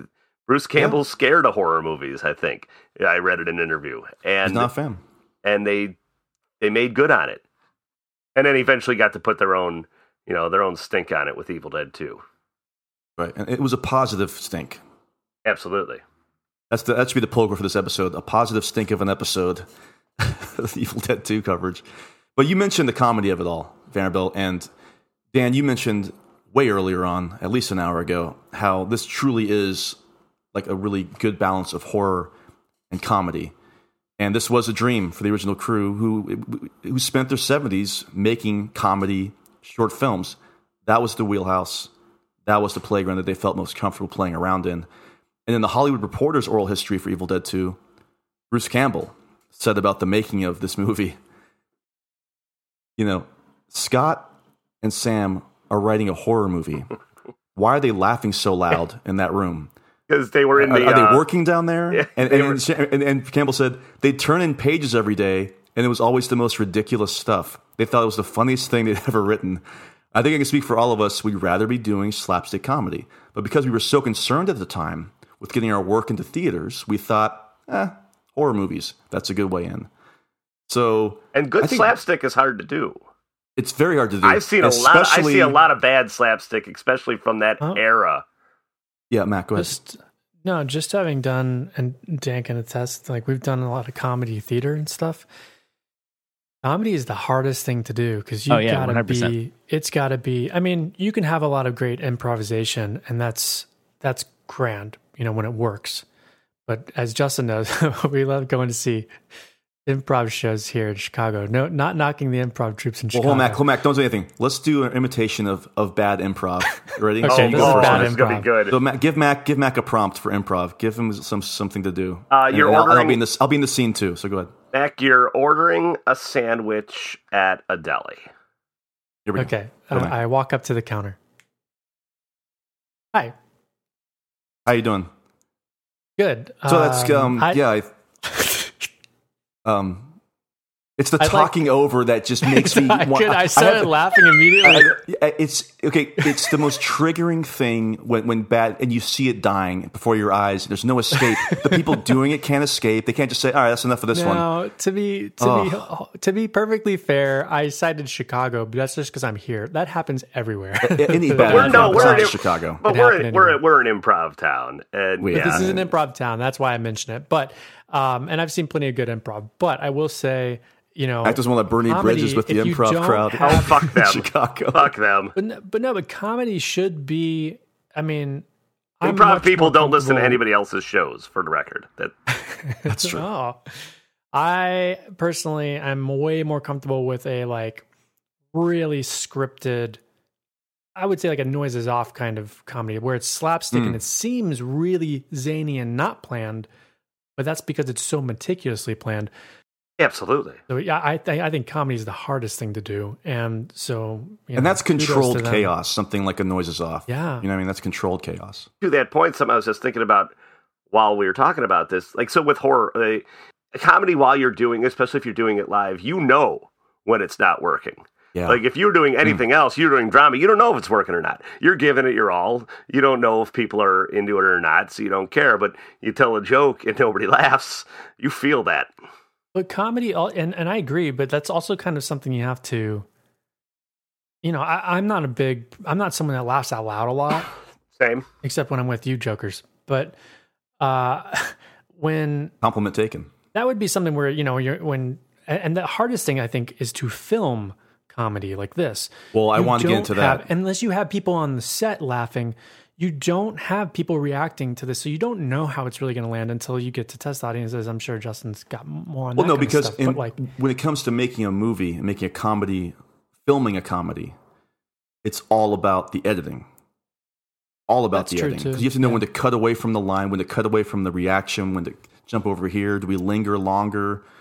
That's got to be really tough, though, because you don't have like a live audience sitting next to you while you're putting it together and kind of looking over your shoulder, like, huh? Is this good? Right. know, you and, I just mean- have the people closest to it who a probably are too close to it at that point, and b already find it funny. so it's Well, I really remember tough. something It's that- difficult. An important thing to remember about comedy, I like how this. Well, of course, we're going to talk about comedy for Evil Dead too. But one of the best things I ever read was Norm Macdonald said, and I think it was in the, the oral history of SNL. He said that he didn't care if he was making a million people laugh at home. All he cared about were his three friends and whether or not he was making them laugh. That's all he cared about. Well- and I think that that works because you got to just be authentic. You can't just be really reaching for that easy joke. Like, I'm not saying that they absolutely do that now in SNL, but I'm saying that they absolutely do that now in SNL. Well, my audience on this show is always Justin. Like, Oh, yeah. I, right, I, I always look to him, and if, if he's kind of doing that giggle off mic, like that's how I knew the Halloween Colin Michael Myers Halloween bit was good. Oh, that's right. The Halloween, yeah. I was But watching. I was watching Justin. Inside baseball for folks. So sometimes when Vanderbilt's talking too long, I'll just throw like an alarm. I've got an alarm. It's, it's like ringing it off. Like, no, you can't do that. You can't. I'm that. the long-winded one. Get the fuck out of here. Th- for these movies, it kind of works. So you say, "Oh, when Evil Dead comes down the stairs, like it's like okay, th- these Yeah, are the yeah, Evil he Dead." does. He movies. is the Evil Dead. And then, and for those who haven't listened to our Fog episode yet, uh, we definitely cast Fog in the Fog last night. So please subscribe to our Patreon, patreon.com backslash Halloweenies pod for our fog commentary, in which I believe Mac cast the fog as Michael Shannon. So for more inside jokes, please listen to that episode. Uh, but we've got to talk about more comedy about this because we kind of teased it in our first episode. But let's talk about a comedic influence that definitely seeped its way into this movie. And that is, that is like they're not human beings. They are the Three Stooges. Mike Vanderbilt, do you have some information about the Three Stooges and the history? Before I start speaking, would you like to set your timer? Um, I, I've got the alarm ready to go. All right. This, uh, it- All I can got- think of is the No, the wrap it up clock from. My, no, Mike, Mike Vanderbilt. My alarm joke was about you make, ma- making an offensive joke. It wasn't about you wrapping it up. That was my alarm joke. it was like, okay, enough. Beep beep. All right, now that makes sense. I'll That take that. sense. I'll accept that. All right, so the Three Stooges. Little history here. Um, they started in 1922 as Ted Healy and his Stooges. Uh, the original Three Stooges were Moe and Shemp Howard. They were brothers and Larry Fine. Shemp leaves in 33. Younger brother Jerry Howard joined the ranks. That's Curly. He had all, I, I did not know this. He had long red hair and a big mustache, and they didn't like it, or they said you don't look funny enough. So he went in the next room and shaved it off, everything off, and just came back and said, "What do you think of this?" And uh, he said What do you think he of this, assholes? Yeah, and he says, "I look so girly." Somebody heard curly, and that's how he Ah. became Curly Howard. You know, that's what I think of when I look at Curly Howard. I think, God, he looks like a girl. Yeah, I know. I'm like, what? What it was a different. about? It was a different time back then. I guess. So, as the Three Stooges, they they, they shot. How many short films do you think the Three Stooges shot? I'm going to say they made 225. 225. 380. I'm going to say one dollar. One dollar. Price is Right rules. You would win 190 short films for Columbia. That's just the short films, not not including theatrical stuff or stuff before they were officially the Three Stooges. So they shot 190 short films for Columbia, which have aired in syndication perpetually since 1958, when they were packaged together by uh, Screen Gems. Now in the 60s in Chicago, they were hosted by Bob Bell of WGN, but I watched them on Channel 50 on Sunday nights, WPWR. And I think it would appear Raimi and the boys watched it on their own Channel 50 up in Michigan. So I have a question for you guys. Did you go through a Three Stooges phase? Do you prefer, if you had to make a choice, Marx Brothers or Stooges, where would you land? And where did you watch them if you did?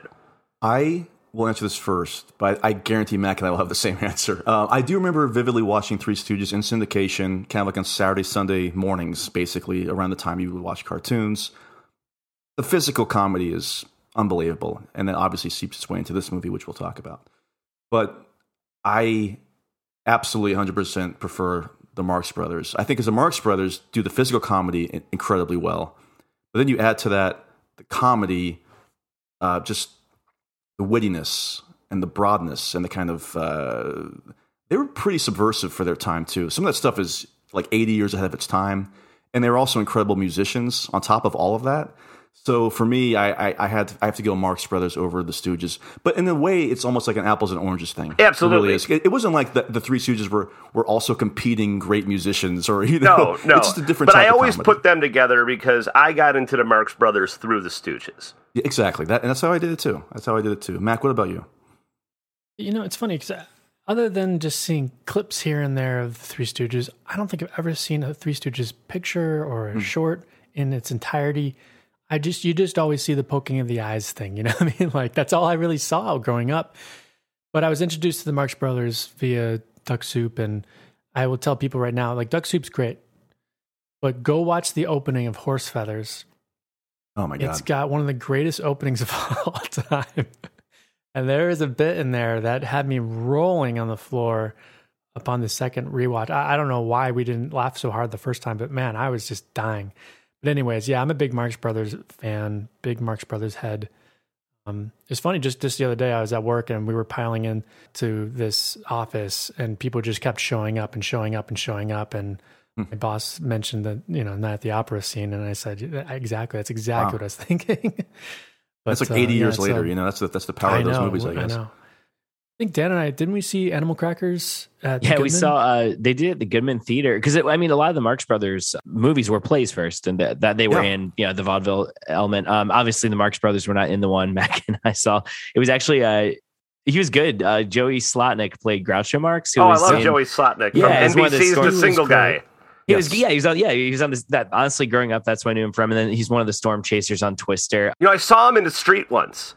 Yeah. We were driving Oh, really? Is he a we were- Chicago guy? I'm Yeah, we were driving when I was like probably, I think we were going to see Rocky Horror or something, and I just was driving my parents' minivan, everybody in the back, and I looked out the window. I go, "Hey, you're Joey Slotnick from the Single Guy," and he pointed at me and just kept walking.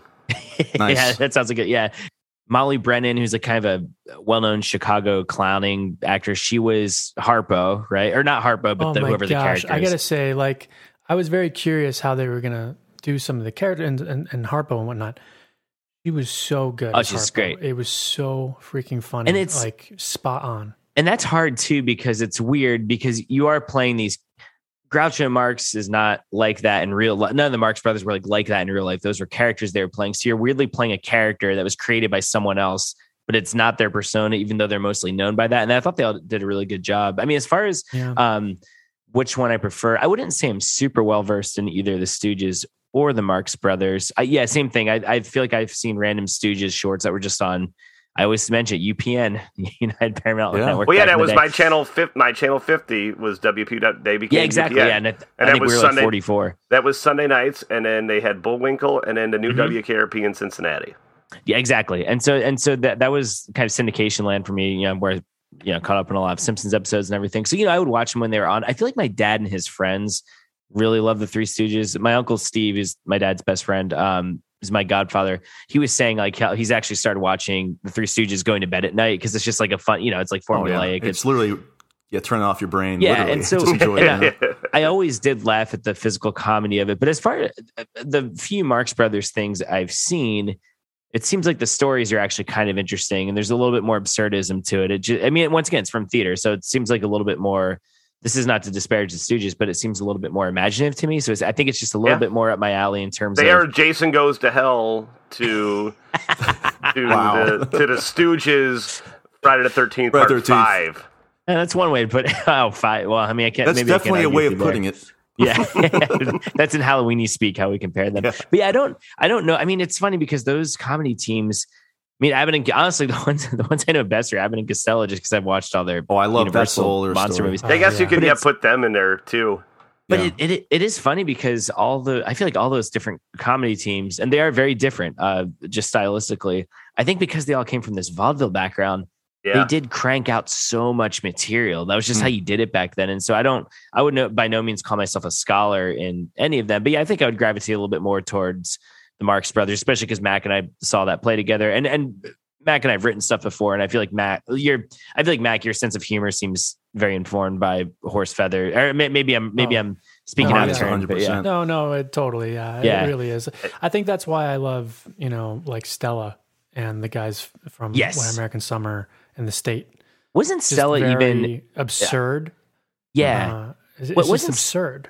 Stella on Comedy Central, if I remember correctly, I still have the DVD somewhere. Didn't they even say like, "Oh, the Marx Brothers for the 21st Yeah, there's a century" or something review like that, that? said yeah, compared the Marx Brothers because of the Um, absurdism. Yeah. yeah. So I, I and also too, I should say my grandparents have had an like they used to have an antique store. They've had this like original um Animal Crackers poster in their house like as long Oh, as wow. I've been a kid. So it's every time every time I use my bathroom. Or use the bathroom down at uh down the shore at my grandmother's house. I'm looking at a big vintage uh, Animal Crackers. Animal poster, Crackers, so- of course, has the famous Groucho line where he says, "This morning I shot an elephant in my pajamas. How he got my pajamas, I'll never know." yeah. I I think I'm Great the fucking line. I Still a think I'm good the line. odd man out on this, and that I think You're I Stooge? aligned Stooge, Stooge fan, and I, and this is not the Mark because I love the Marx Brothers. It's not their fault, but I, I have seen so many improv people Oh boy, do here we oh. go. do a horrible, uh-huh. do that that Groucho delivery, the impression, and everything. Now and that's it, now, Really? now that's not the Marx Brothers. That's that. But it aggravates the fuck out of me. Scene. so then when I watch the Marx Brothers now, like I just see some asshole fucking improv Oh, Olympic guy sad to hear. walking around like with his hands behind his back and you know. I have know, to say, I've seen many cigar. improv shows. People are literally doing improv and imitating Groucho Marx. I don't know if they're doing improv there. I just they don't like here, they- here, uh, a, Also, to custo- be like a fair- custodian at the high school, and the guy's like, ah, Mac yeah, Blade. yeah. Now, to be fair, Mac played Mark, kind of did a Groucho Marx thing in a show, but you're supposed to be doing Groucho. Mar- You weren't. It wasn't like, oh, this is Mike. It was in a Genesis show. You did like a Groucho Marx, oh yeah, but you yeah, were yeah. playing him. You weren't. It But wasn't was- supposed to be. different. Oh, this You're is a character. supposed I to gotta be say, him. I was Yeah. at those shows with Vanderbilt, and he was giving the suggestion, uh, "You're the Marx Brothers." you're a Marx brother and you're going to get a You're sandwich. going to war. And He's a You're glutton going for to war. punishment. He just wanted to see if they could do it. another weird kind of uh Marx Brothers Evil Dead 2 connection, I guess. You ever seen Brain Donors with John Turturro? Who And now you want to talk about why I don't like that movie is because I just kept thinking the entire time about the Marx Brothers and how they were just trying to do an imitation of the Marx Brothers. So I do not like Brain Donors. see. I saw it at the right age. I just, oh, I, I thought I was smart because I was like, oh, I get it. They're the Marx Brothers, you know. yeah, I did not. I remember my one of my good friends loves it, and I, I, I just was like, let me throw in horse feathers or something like that. I was, this is not working for me. Love John Turturro. He's doing a great job on Apple TV's Severance right now, which is really really good, by the way. and the Oh. Batman, which I loved. So, uh, and It's the uh, great. uh, finally, I was saying finally we get Carmine Falcone on the big screen. but he's also in uh, Transformers: The Last Knight. He does. oh, he, I- I believe- he's in many correct- correct me if I'm Transformers wrong. movies. as we go into the history of John Turturro, has absolutely nothing to do with Evil Dead. Does he or does he not get pissed on by a robot in the first Transformers movie? Yes, is it the se- first or second? No, it's first. You're right. Yeah, It was the it's first, first. film. I remember No. thinking Right. this might not be for me. Back Yeah. to some, Yeah, Stoo- but- back to some Stooges history. There's a reason why we're talking about the Three Stooges. But Vanderbilt, do you have a little bit more I got a little bit before more. we get into the connection here? Set Okay. the alarm. Uh, I don't know if we talked about it on the offending. first. I don't know if we talked about it on the first episode, but uh, I don't know if we talked about what a fake. Did we talk about what a fake shemp was? We did. We did address the fake Shemp issue. Yes. Because I uh, I figured out it was uh, period in fifty five. They needed to finish Rumpus and the Harem, Hot Stuff, and Scheming Schemers and Commotion in the Ocean for Columbia. And that's when they used Joe Palma, who was the A number one original fake Shemp. And just the one, like, the humor in Evil Dead 2 is influenced uh, round, you know, roundly by uh, Three Stooges. But the one I could find that was specific is the eyeball gag Mm-hmm. which is a reference to a running Stooges gag called Choke on This, in which they'd shut somebody up by flipping grapes or cherries into the foil's mouth. And that's done in Pardon My Scotch from 35, Microphonies from 45, Malice in the Palace from 49, and Musty Musketeers from 54. I will say great titles for all these short films. The, the, the rhetoric, the alliteration is really good. Didn't Catchy. they, I feel like they always use Malice in the Palace for like wrestling specials or uh or is that is that the nickname of what happened with the Ron Artest thing Yes, back the, in the, the day? Pacers, yeah. Pistons, Malice at the Palace. Yeah, not funny. the- well, I, I thought it was funny, but it, I guess it's not. At the time, I thought this is the end of the NBA. um, everybody's fine now. Everybody's like a basketball analyst, of course, now. So they're, they're all doing just great. But here's the thing about the Three Stooges there's hints of Three Stooges influence in the first one, but not just in the performance that's going on by Bruce Campbell in Evil Dead 2, but the, even the filmmaking alone. I think the kitchen scene where he is like smashing the, the, the dishes over his head repeatedly. You're hearing chuckling in the background. You can tell like the film is also being sped up at the same time. And that's very much a trick that not just the Three Stooges would do, but a lot of the Marx Brothers would do it back in the day too. A lot of these comedic films, in order to make the special effect really work or really speed up, they would just have to literally speed up the movie. So there's a lot of that going on there. You could you could feel the Three Stooges influence throughout this movie, and even more so in, in, in Army of Darkness. But it really does start here. And so we talked about how that first one, while it's a fun time, it's definitely a horror movie. Was it jarring at all for you, Vanderbilt, when you first saw Evil Dead 2 with the comedic tone compared to the, the, the, the more or less lack of comedy in the first one? I, I fell into it immediately Yeah. because uh, that uh, I was already a Stooges fan. Mm. and I, I I don't know if I had read that or if I put it together immediately, but I the Evil Dead. I mean, we'll talk about it in our final thoughts. Is probably my favorite of the series, but it felt like a lot of horror movies that I'd seen. Mhm. Evil Dead Two to me felt completely original, even when I saw it when I was twelve years old. There was nothing else like it. What about you, Caffrey? Because you, once again, yours, yours is an interesting story because you went in reverse order. So I guess for this, this wasn't that jarring at all. No, yeah. I mean, I, I don't. I mean, it feels it feels more like a horror movie than Army of Darkness, obviously, Yeah. and it almost feels scaled. I mean, I don't know. I guess it's as much of a comedy as Army of Darkness is, but I think because Army of Darkness is so outlandish, it's almost like a sword and sorcery kind of thing. Yeah. There's horror elements, but that to me feels really big and epic and funny by nature. Whereas this doesn't really have much of that until the very end, of course. And so for this, So- it almost felt like a more sober Army of Darkness. And and I mean, I got that it was a comedy still, but it almost seemed like it was taking itself a little bit more seriously. And then, of course, seeing the first one, yeah, even more so. Yeah, I guess that's my question for you, Dan. Is because you saw it in reverse order, when you got to Evil Dead, and I know it's kind of goofy in the beginning in the car Mhm. and stuff like that when they get to the cabin, but were you expecting it to be more comedic? And so when it wasn't, was that more jarring? Did it hit you in a good way or in a It's- like? no, I it hit me in a good way. funny.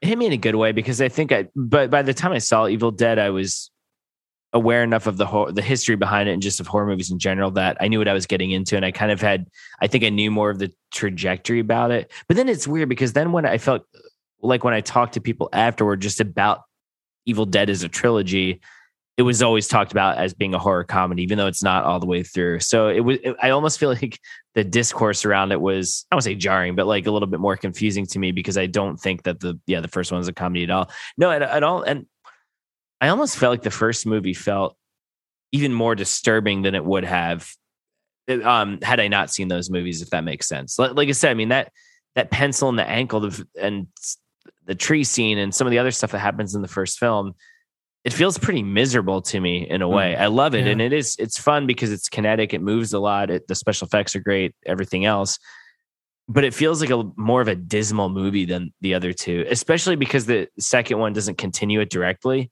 Like it almost does feel like that false that starting over again. You could just look at the first one by itself and be like, "Oh, that's kind of a sad movie." Like this guy takes Oh, his well, his sister and his girlfriend and his his friends, Friends, to a yeah. cabin, and they all just die. Like, and he probably dies at the end. So yeah, so I mean, I guess jarring, jarring in a good way, jarring in like, oh man, this is actually pretty grisly and and disturbing to me. And the effects are, I would say, the effects are not as fun in the first one. They're more just like, ugh, like kind of skeevy. It's very transgressive, is what I said on the episode. Yes. That first one. I think looking. I think when I saw the second one, I was really revved up for this just to be another nightmarish clutching your sofa experience again. I'm just picturing And- like, And, and while don't get me wrong, there are definitely some moments. There are definitely some great jump scares in this movie. They're a lot of fun throughout, throughout the whole thing, really. But it definitely is much more, of in my opinion, much more of a comedy than a horror movie. It kind of does like a comedy horror as opposed to a horror comedy. But even looking back as the years have gone on, I I realized had he attempted to make it as scary as the original Evil Dead, I think he would have failed. I think there's only so much you can do in that cabin to maintain that intensity. Because now basically you're asking you're, you're asking to maintain an intensity for not just 90 minutes like the first one, but another 90 minutes. And I just don't know how that works. So I think that looking back, to, to, to flip the script, as it were, and to do something so different, yet kind of keep it in the same universe as the Evil Dead, was the the best and only way to go about it. You know, Have they ever tried to? Uh, probably not because it would be so lazy. But especially with you know Sam Raimi directing this multiverse, whatever Doctor Strange movie, have they ever just flat out said, "Oh well, you know, we introduced the idea of other worlds and portals to other worlds, so this is one version of Ash and this is the other version." Have they ever just tried to pull some of that shit God, or not? Dan, don't even say that out loud. I, I know, I know. Don't even I- say it out loud. I'm not joking. What if this happens? We see this multiverse. It was Madness multi. What if this Doctor Strange movie? We see it, and then the end, Madness. the mid, the mid scene, the mid mid credit scene is a portal opening, and Ash gets like brought through, and he's like, "Oh, does someone need my help?" and like, Oh. and, it, and we find out that Disney has actually bought up the Evil Dead franchise Oh too, my and it's God. this new Evil Dead Rise is just gonna be this tie-in to like the Marvel. You know what I just realized though, because I've already started taking notes for our Army of Darkness episode, and Dan, there there was a possible story that Sam Raimi talked about that is kind of in line with multiple ashes, but it's Yeah. interesting. It's an interesting story. No, and, and I'm if they do that in, about. if they do that in universe, I'm fine with that. I'm more Yeah. like just this idea of Disney just sucking up everything. Oh They're my like, oh yeah, we got and, and it's Dead like, now. but we can't have him with with the with the shotgun anymore because it's too violent or something like that. Yeah, Like, it's gonna be- oh, it's like a it's like a broomstick, literally. It's like a light- it's a they, They all lightsaber. have, walk, they all have walkie talkies. yeah, walkie talking a lightsaber. Speaking of, I mean, Darkness though, a- and in line with this being a comedy, like I really feel like if Army of Darkness was not good, that people would not look at Evil Dead Two and think it was good. I think they would be like, hmm. "This is where it starts to get funny," and they and it didn't work, and then it doesn't work in Army Darkness, and then the franchise fell up. Like I don't like. I think it still would have been kind of an apples and oranges thing like some people would have maybe seen Evil Dead 2 first and liked it. Kind of like it's kind of like Fierce Creatures and Fish Called Wanda, I think. Hmm. oh, for me only. Yeah. But I do feel like, you know, I don't know, because then I watched the movie like three times this month, and I just thought this is pretty fun on its own, you know. But I think that if you're if you're a diehard fan and and if Army of Darkness hadn't worked, I don't know if you would be so like accepting of all the comedy in the second one when you knew like this is what ruined the franchise. I think it's hard But to that look back happen. because we saw these movies. Because I know Vanderbilt, you saw these leading up to Army of Darkness, Yes. but Mac, you and I, and I think Dan saw these movies after Army of Darkness happened. So, I mean, there was definitely enough of an audience over five years where they felt enough enough of a cult audience about Part Two that they felt that they could make a third one and have it be successful. So I think it was it was already pretty much well loved at that point too. You know what I mean? yeah, yeah. But you know what? We'll never know because we weren't there. I guess it's hard to tell. yeah. But um, so there's something else. So I alluded to Renaissance Pictures earlier on Vanderbilt. Do you have some more information about the the distribution and, and marketing? Absolutely, I do. So go right ahead. we kind of touched on this a little bit that the uh, crew for Evil Dead 2 they were contractually obligated to deliver an R-rated film. but they and they ended up not even submitting the picture to the MPAA. So we we can only assume that they would have gotten an X. They were sure they were getting get they were going to get an X. But this is worth noting that many newspapers and outlets won't run ads for films with an X rating, or at least not big ads. That's why all the porno ads in the 70s and 80s were in small print in the back. Uh, so it makes them impossible to market virtually. So De Laurentiis Entertainment Group, DEG, producer of Blue Velvet and Transformers the movie, couldn't release an unrated film because they were a signatory member of an MPAA contract prohibiting them from doing that. They always had to submit their films to the MPAA. So th- they knew they had they had to get this movie out. So they created a f- essentially a fake distribution company called Rosebud Releasing Corporation to handle distribution. They had a logo designed by Sam Raimi. That's the rose blooming that you see in the front with the the fly sound from the original Evil Dead. And De Laurentiis installed Alex De Benedetti as president of Rosebud. De Benedetti was married to Veronica De Laurentiis, daughter of Dino, and their daughter is Giada, the smoking smoke Yeah. show. Uh, uh, She is. She's the chef. Stone Fox of this episode. My my goodness. I was gonna say the same thing. See, now, this is this is that De Laurentiis, De Laurentiis. This motherfucker, I respect him more and more every time we talk about him oh, I love Dino. Oh, because his connections keep just like he's like the spider web of connective tissue. the Dino De Laurentiis multiverse. ah, Multiverse of welcome Madness. to my multiverse. All I can see Welcome to the version- multiverse of Dino. All I can see is that version of Spider Man that's like actually like part spider, and he he's all. he's Oh all- yeah, isn't it called Man Spider or something like that? No, it was Like, going to be yeah, Spider Man, yeah. but the guys from Cannon had no idea who the hell Spider Man was. They thought Oh, it was God. going to be a man who was part spider. So they had already now. De Laurentiis had through DEG had already booked the film in 340 theaters, which is pretty good for a low budget picture like this. And they uh, they concocted a story that the film was booked before the sale to Rosebud, despite it being it, it basically being his son-in-law that he sold quote unquote sold the movie to. So the advertising materials were already prepared by DEG, which is how they were able to advertise it. And now it is interesting to your point earlier, Justin, about how you rented it from the video store. Since that film doesn't have a rating, if an unrated film, the people at the theater cannot. I mean, I guess you can refuse service to anybody. They couldn't tell teenagers not to go see it. Uh, maybe that's why I was able to rent it because technically it wasn't rated. Yeah, maybe. There's a good article in the uh, L.A. Times when this happened by Jack Mathews, who tries to get to the bottom of it. And there's a good quote from Dino De Laurentiis, where let me get it real fast. Dino, Dino, He says- talk to me. You know, it was- He's like, oh, wait one second. Dude, wait a minute. oh no, it's De, it's De Benedetti. I'm sorry, it's not Dino. Oh, please, when yeah, they ask him right. about the marketing distribution, like he this is a personal question. I'm a private company, and I don't have to go into that kind of detail. Oh, I like that. He has cigar chomping in his mouth Oh, too. yeah. Probably at the time. You know. So, um, yeah, and I could not find out who designed the posters, uh, the part of the marketing materials, but that was all Dino. But I have another fun bit about. Do you guys have anything you add? Want to talk about with the the distribution? No, Stuff. go ahead. Keep going, please. Um, so overseas, Palace Pictures was they had distributed Evil Dead, and they were once again distributing Evil Dead 2 in the UK. And the UK poster was once again designed by Graham Humphreys and Christopher Fowler. Graham Humphreys did the original Evil Dead poster, and it's that very brightly colored kind of day glow one. They use it for a lot of uh, uh, alternate uh, posters and Yeah. soundtracks and stuff. So they formed a creative partnership. That was their company's name. And uh, Nik Powell of Palace gave the marching orders that the tagline, uh, they designed a poster, but the tagline had to be funny, scary, and no more than four words. They did not go with Dead by Dawn. They Fowler was Fowler that came up with "Kiss Your Nerves Goodbye." Uh, Palace also commissioned. This is one of my favorite bits. You guys have probably seen this.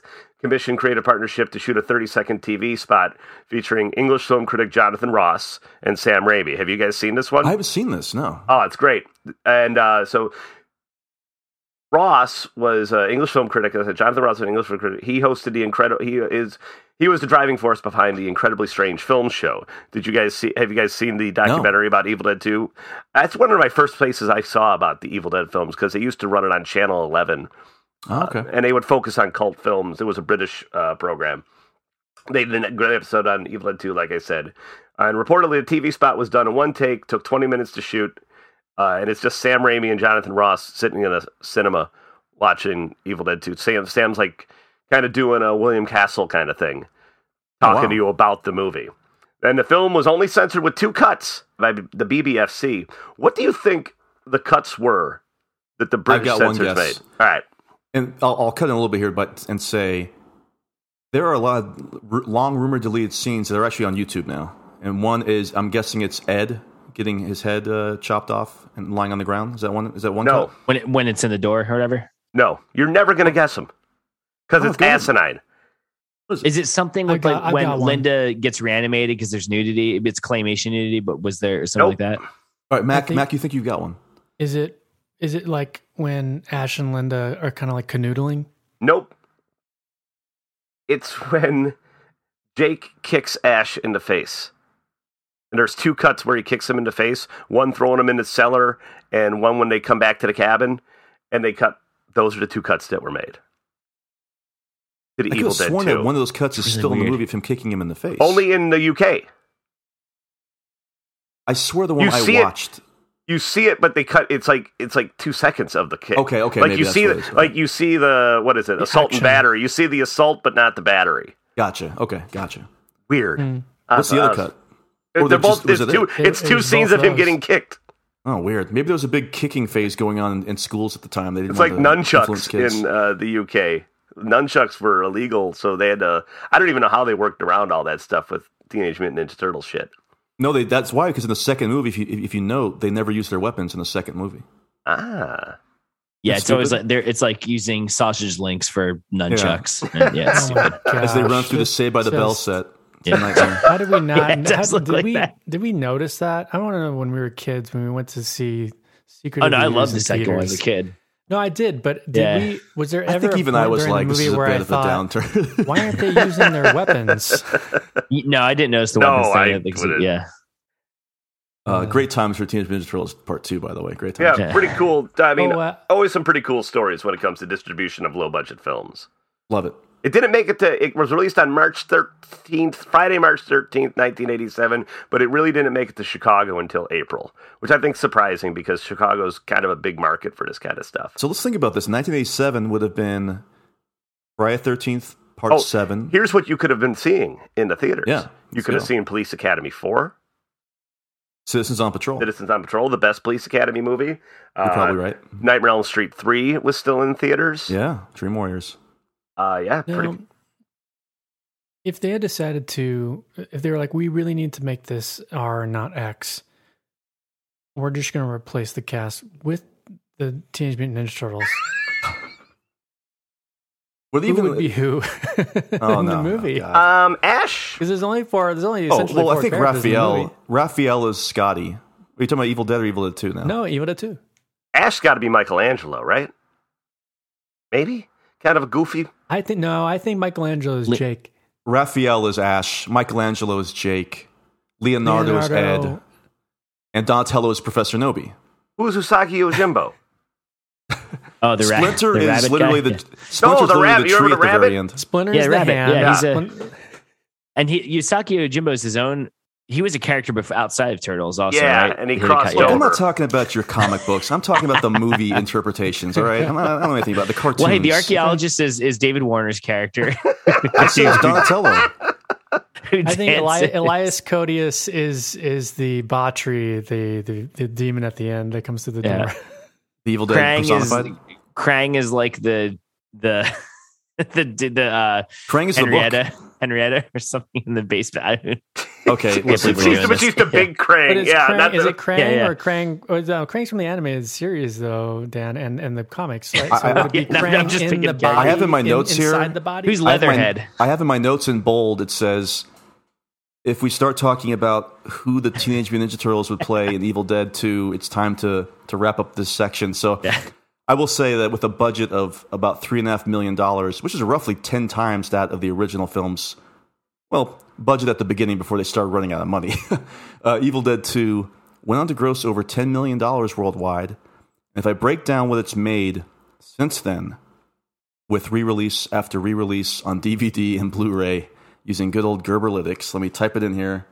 Let me, let me borrow the old uh, computer, Teddy's computer from Friday Thirteenth Part Four, of course, and uh, it's made three gajillion dollars on top of that. so congratulations to everybody involved. You continue to make money 35 years later on these enduring cult hits.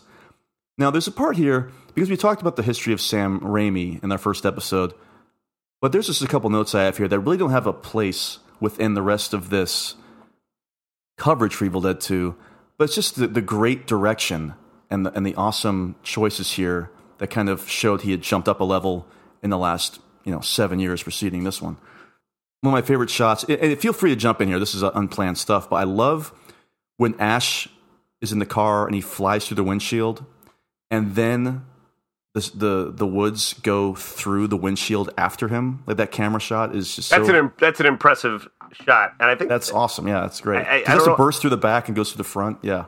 I don't know the name. I can't. I'm trying to remember the name of that camera. I don't know if that's the because the Samo cam is the oh, that might have been the Slammo Is the cam because it had X. to it had to break through the, the back of the car Okay. too. So maybe that's what that is. Well, I've got here's here's all the camera names I've got. oh yeah, good.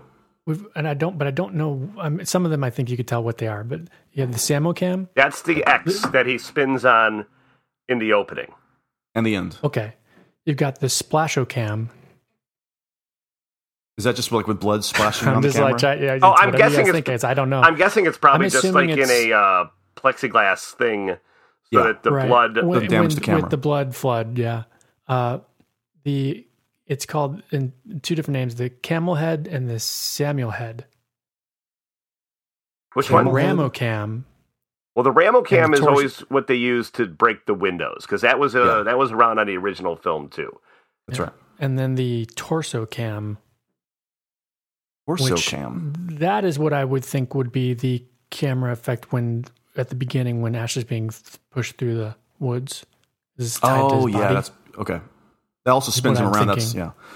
and that's very much you see that camera technique used in many horror films and things now, where it's especially the you know found footage stuff. I feel like where it's like tied to their. It's like running with them through, you know what I mean? And it's but it's it's facing back at them. Isn't that kind of what that is? I think so. I just don't. I don't know exactly which ones they use for specific scenes. That's the thing. I I don't remember, but I've got a couple POV things here too, like the POV of the flying eyeball into Bobby Yeah. Joe's mouth is very funny. The POV of the hand going to try to get to the cleaver is also very silly. And these are all easily done, but it's just little, little flourishes I appreciated. And Mac, I know there's a scene that you've always loved. And it's the scene, and we'll talk about the effects later on, but just the, the scene of the objects cackling and the entire room like laughing at Ash as Ash is losing his mind. I mean, I know you love that scene. Yeah, that's great. I also think that the the sequence. Oh man, I just you, you putting that scene in my head. Just I just lost what I was going to say. How about what were when you going to say, Vanderbilt? I was just gonna say when he with the the the gooseneck lamp, Yes. but he Right, yeah, he bounces up and down with him, and then they Oh, stop oh, and look I at know. each other. Yes. One of my favorite parts of the original Evil Dead is when you get those moments when he's really losing it, and it's all of the kind of um, weird sound effects and camera shots and like the the wood creaking, and you get that amplified again in this when Knowby is trying to break through to our plane of existence. That was my note. And, and and I love that kind of how it's like okay, we're gonna do this again, um, but it's done even even better in a way, and I just I well, because you've got you, you see like the film is getting kind of stretched out. You hear like horses galloping, yeah yeah yeah and weird You know, it, stuff. it, it reminded me of Robert Wise's The Haunting, like on speed. Yeah, I mean, because it's all based on like sound. It's nothing actually. You don't see a lot happening in that sequence, but uh, yeah, it's it's some really great flourishes there. And I mean, we'll talk a lot more. Oh, of course, when Ash is trapped his hand under the bucket, and you know what the bur- the book is on top. Farewell. oh, to Arms. farewell to arms. Farewell to Arms. Very funny. Guys, I think I think we're at the end of this episode. I can't believe it. And we haven't even That's talked about incredible. the movie yet, for God's sakes. Can you believe that? Let's go around real quick, it. though, because inevitably we're going to do two episodes on this, of course.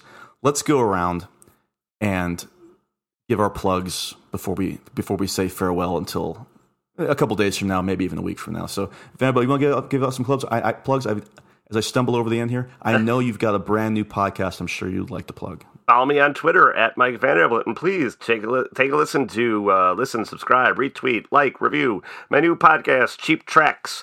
Uh, my friend and I, Chris Castaneda, a Halloweeny head, a fan of the show, who whose wife can recognize all of our laughs.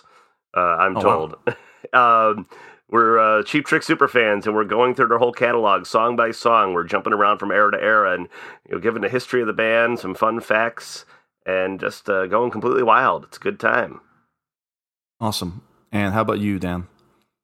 Man, I don't really have much. I, I feel like all my plugs lately are just kind of. Uh, I mean, you have Losers Club, of course, as always. But uh, yeah, outside of that, nothing, nothing to report right now. But maybe over the summer, we'll see. Well, I guess you're having a child, so that I'm might take kid, some I'm having a kid, yeah. So not- I was, I was, cover, I was covering South Park over at AV Club, but it turns out the season's only six episodes, so I, I didn't even know I was done. Oh, I didn't even now. know you were covering that over there. Yeah, just yeah, probably my last. They'll just let of- anybody write TV reviews these days, huh? Yeah, no, really. Yeah, as long as you move it to LA. Um, yeah, oh, um, and then uh, yeah, then and then uh, I was I was in this writers group that just finished too. So yeah, maybe I'll have some stuff for the summer, but mostly having a kid who people have seen on Instagram has kind of a uh, in in my view, it's not not why we picked the name, but uh, there there's a little bit of a horror connection to the name. So we'll, well, I'll show you I'll show you all later once it happens. Well, I know the name, but I can't think of what the horror connection is. Am I am I dumb? Oh, I I'll, can. I'll, I'll give you a hint. It's a. can. I mean, you can say it. it's public. I've posted on. It's a. Yeah. What's a movie we've covered on this on this uh, Nightbreed. podcast? Yeah, exactly. Fog. Oh, Oh, yeah. I thought it was going to name. I thought it was Bog? Fog. Fog Caffrey. Fog, said Fog Caffrey. Fog. What if you're like, it's a horror connection? His name's Renfield. Renfield His name's, Caffrey. his name's Leatherface. Um, no, Boone. That's some good stuff. Boone. Well, we're Um, looking forward to you. that kid's going to be an child. American original. I That's should do the thing. I feel bad if there's anyone listening who's like done this, but it's it's something like theater people do a lot. It'll be like I, I've like seen this in many bios. It will be like, oh, his his latest production is a brand new baby boy. or like he's looking for the, the, the- his next his next blockbuster sensation due this summer. You know that type of thing. Yeah. Like okay, that's great. Well, that's exciting Fuck. news. Mac, try to top that Anyway. exciting news. Uh, Yeah, I'm sorry, man. Any I'm kids on the way, Mac? also- I'm also having a child uh, as well, named Boone. And I also finished uh, writing a play uh, at a workshop. No, I'm just kidding. Uh, you can follow me at Wolfman underscore Mac underscore Gerber on Insta. Uh, I've got music at McKenzieJames.bandcamp.com and the Elizabeth Dane. Uh, .bandcamp.com, which is a band that Dan and I had for a while. That's got some spooky songs uh, too. We've got some spooky songs on there, and uh, one one featured on our rental episode. If you've ever heard that, if you're a fan of the Halloweenies. Yeah, actually, it's funny. Dan didn't want to mention it, but I'm going to say it's okay to talk about. We're actually doing a a music podcast on Third Eye Blind, and we're going track by track to Third Eye Fuck out of here. Uh, You got me. You actually got me excited for a second. I'm like, Yeah, I it's- will I see was what? Vanderbilt. I just saw Vanderbilt do like the double take, huh? Although I followed, I haven't listened to their past uh, two albums. I guess so I'm behind. Or Wait a minute. Are you fucking with me? You're, you're better for it. You're better for it, my friend. Yeah. Actually, you know, it's funny. The last album that they put out was Justin and I were both like, this actually isn't that bad. Then we never listened to it again. Yeah, that was that's a wrap. th- th- there's one that one kinds of things. screamer also. I didn't even bother that, with that one. that I was- heard was good, but you know, yeah, I I didn't like dopamine nah. too much. I I think- I, I, No. gave that one a try. I love a Ursa Major is, uh, is, is Ursa is Major's the worse. I. That's the album. I Vanderbilt's just that's marveling that we all know. I'm shocked by this because my Oh yeah, this is my guilty pleasure. It was like the first Third Eye Blind, like my love, kind of stops and ends with uh, "Never Let You Go." That's a great song. It's that's two albums worth. Yeah. And you know what? Well, If we'll you- talk about you're that another really time, for Christ's sakes. No, you can go to my you go to my reels on my Insta if you follow me, and I've got a reel on there where I explain to Dan Caffrey over the course of about twenty minutes uh, why Blue is an album about vampires, uh, and I go I've track heard by this track before, yeah. that. Yeah, pretty did you save that? Uh, That's still on there. I Oh, love it's it. uh, it's out there. All right. Well, listen, everybody. Um, please be sure to check us out. Also, I I mentioned it earlier on on patreon.com backslash Halloweenies pod. We've got commentary. We've got full length episodes on non franchise horror, as well as franchise horror that we will likely not cover over the course of a full year. So please be sure to check us out there. And hey, we will be back with more Evil Dead 2. And when that day comes, we do ask that you join us. Join us. Join us. us.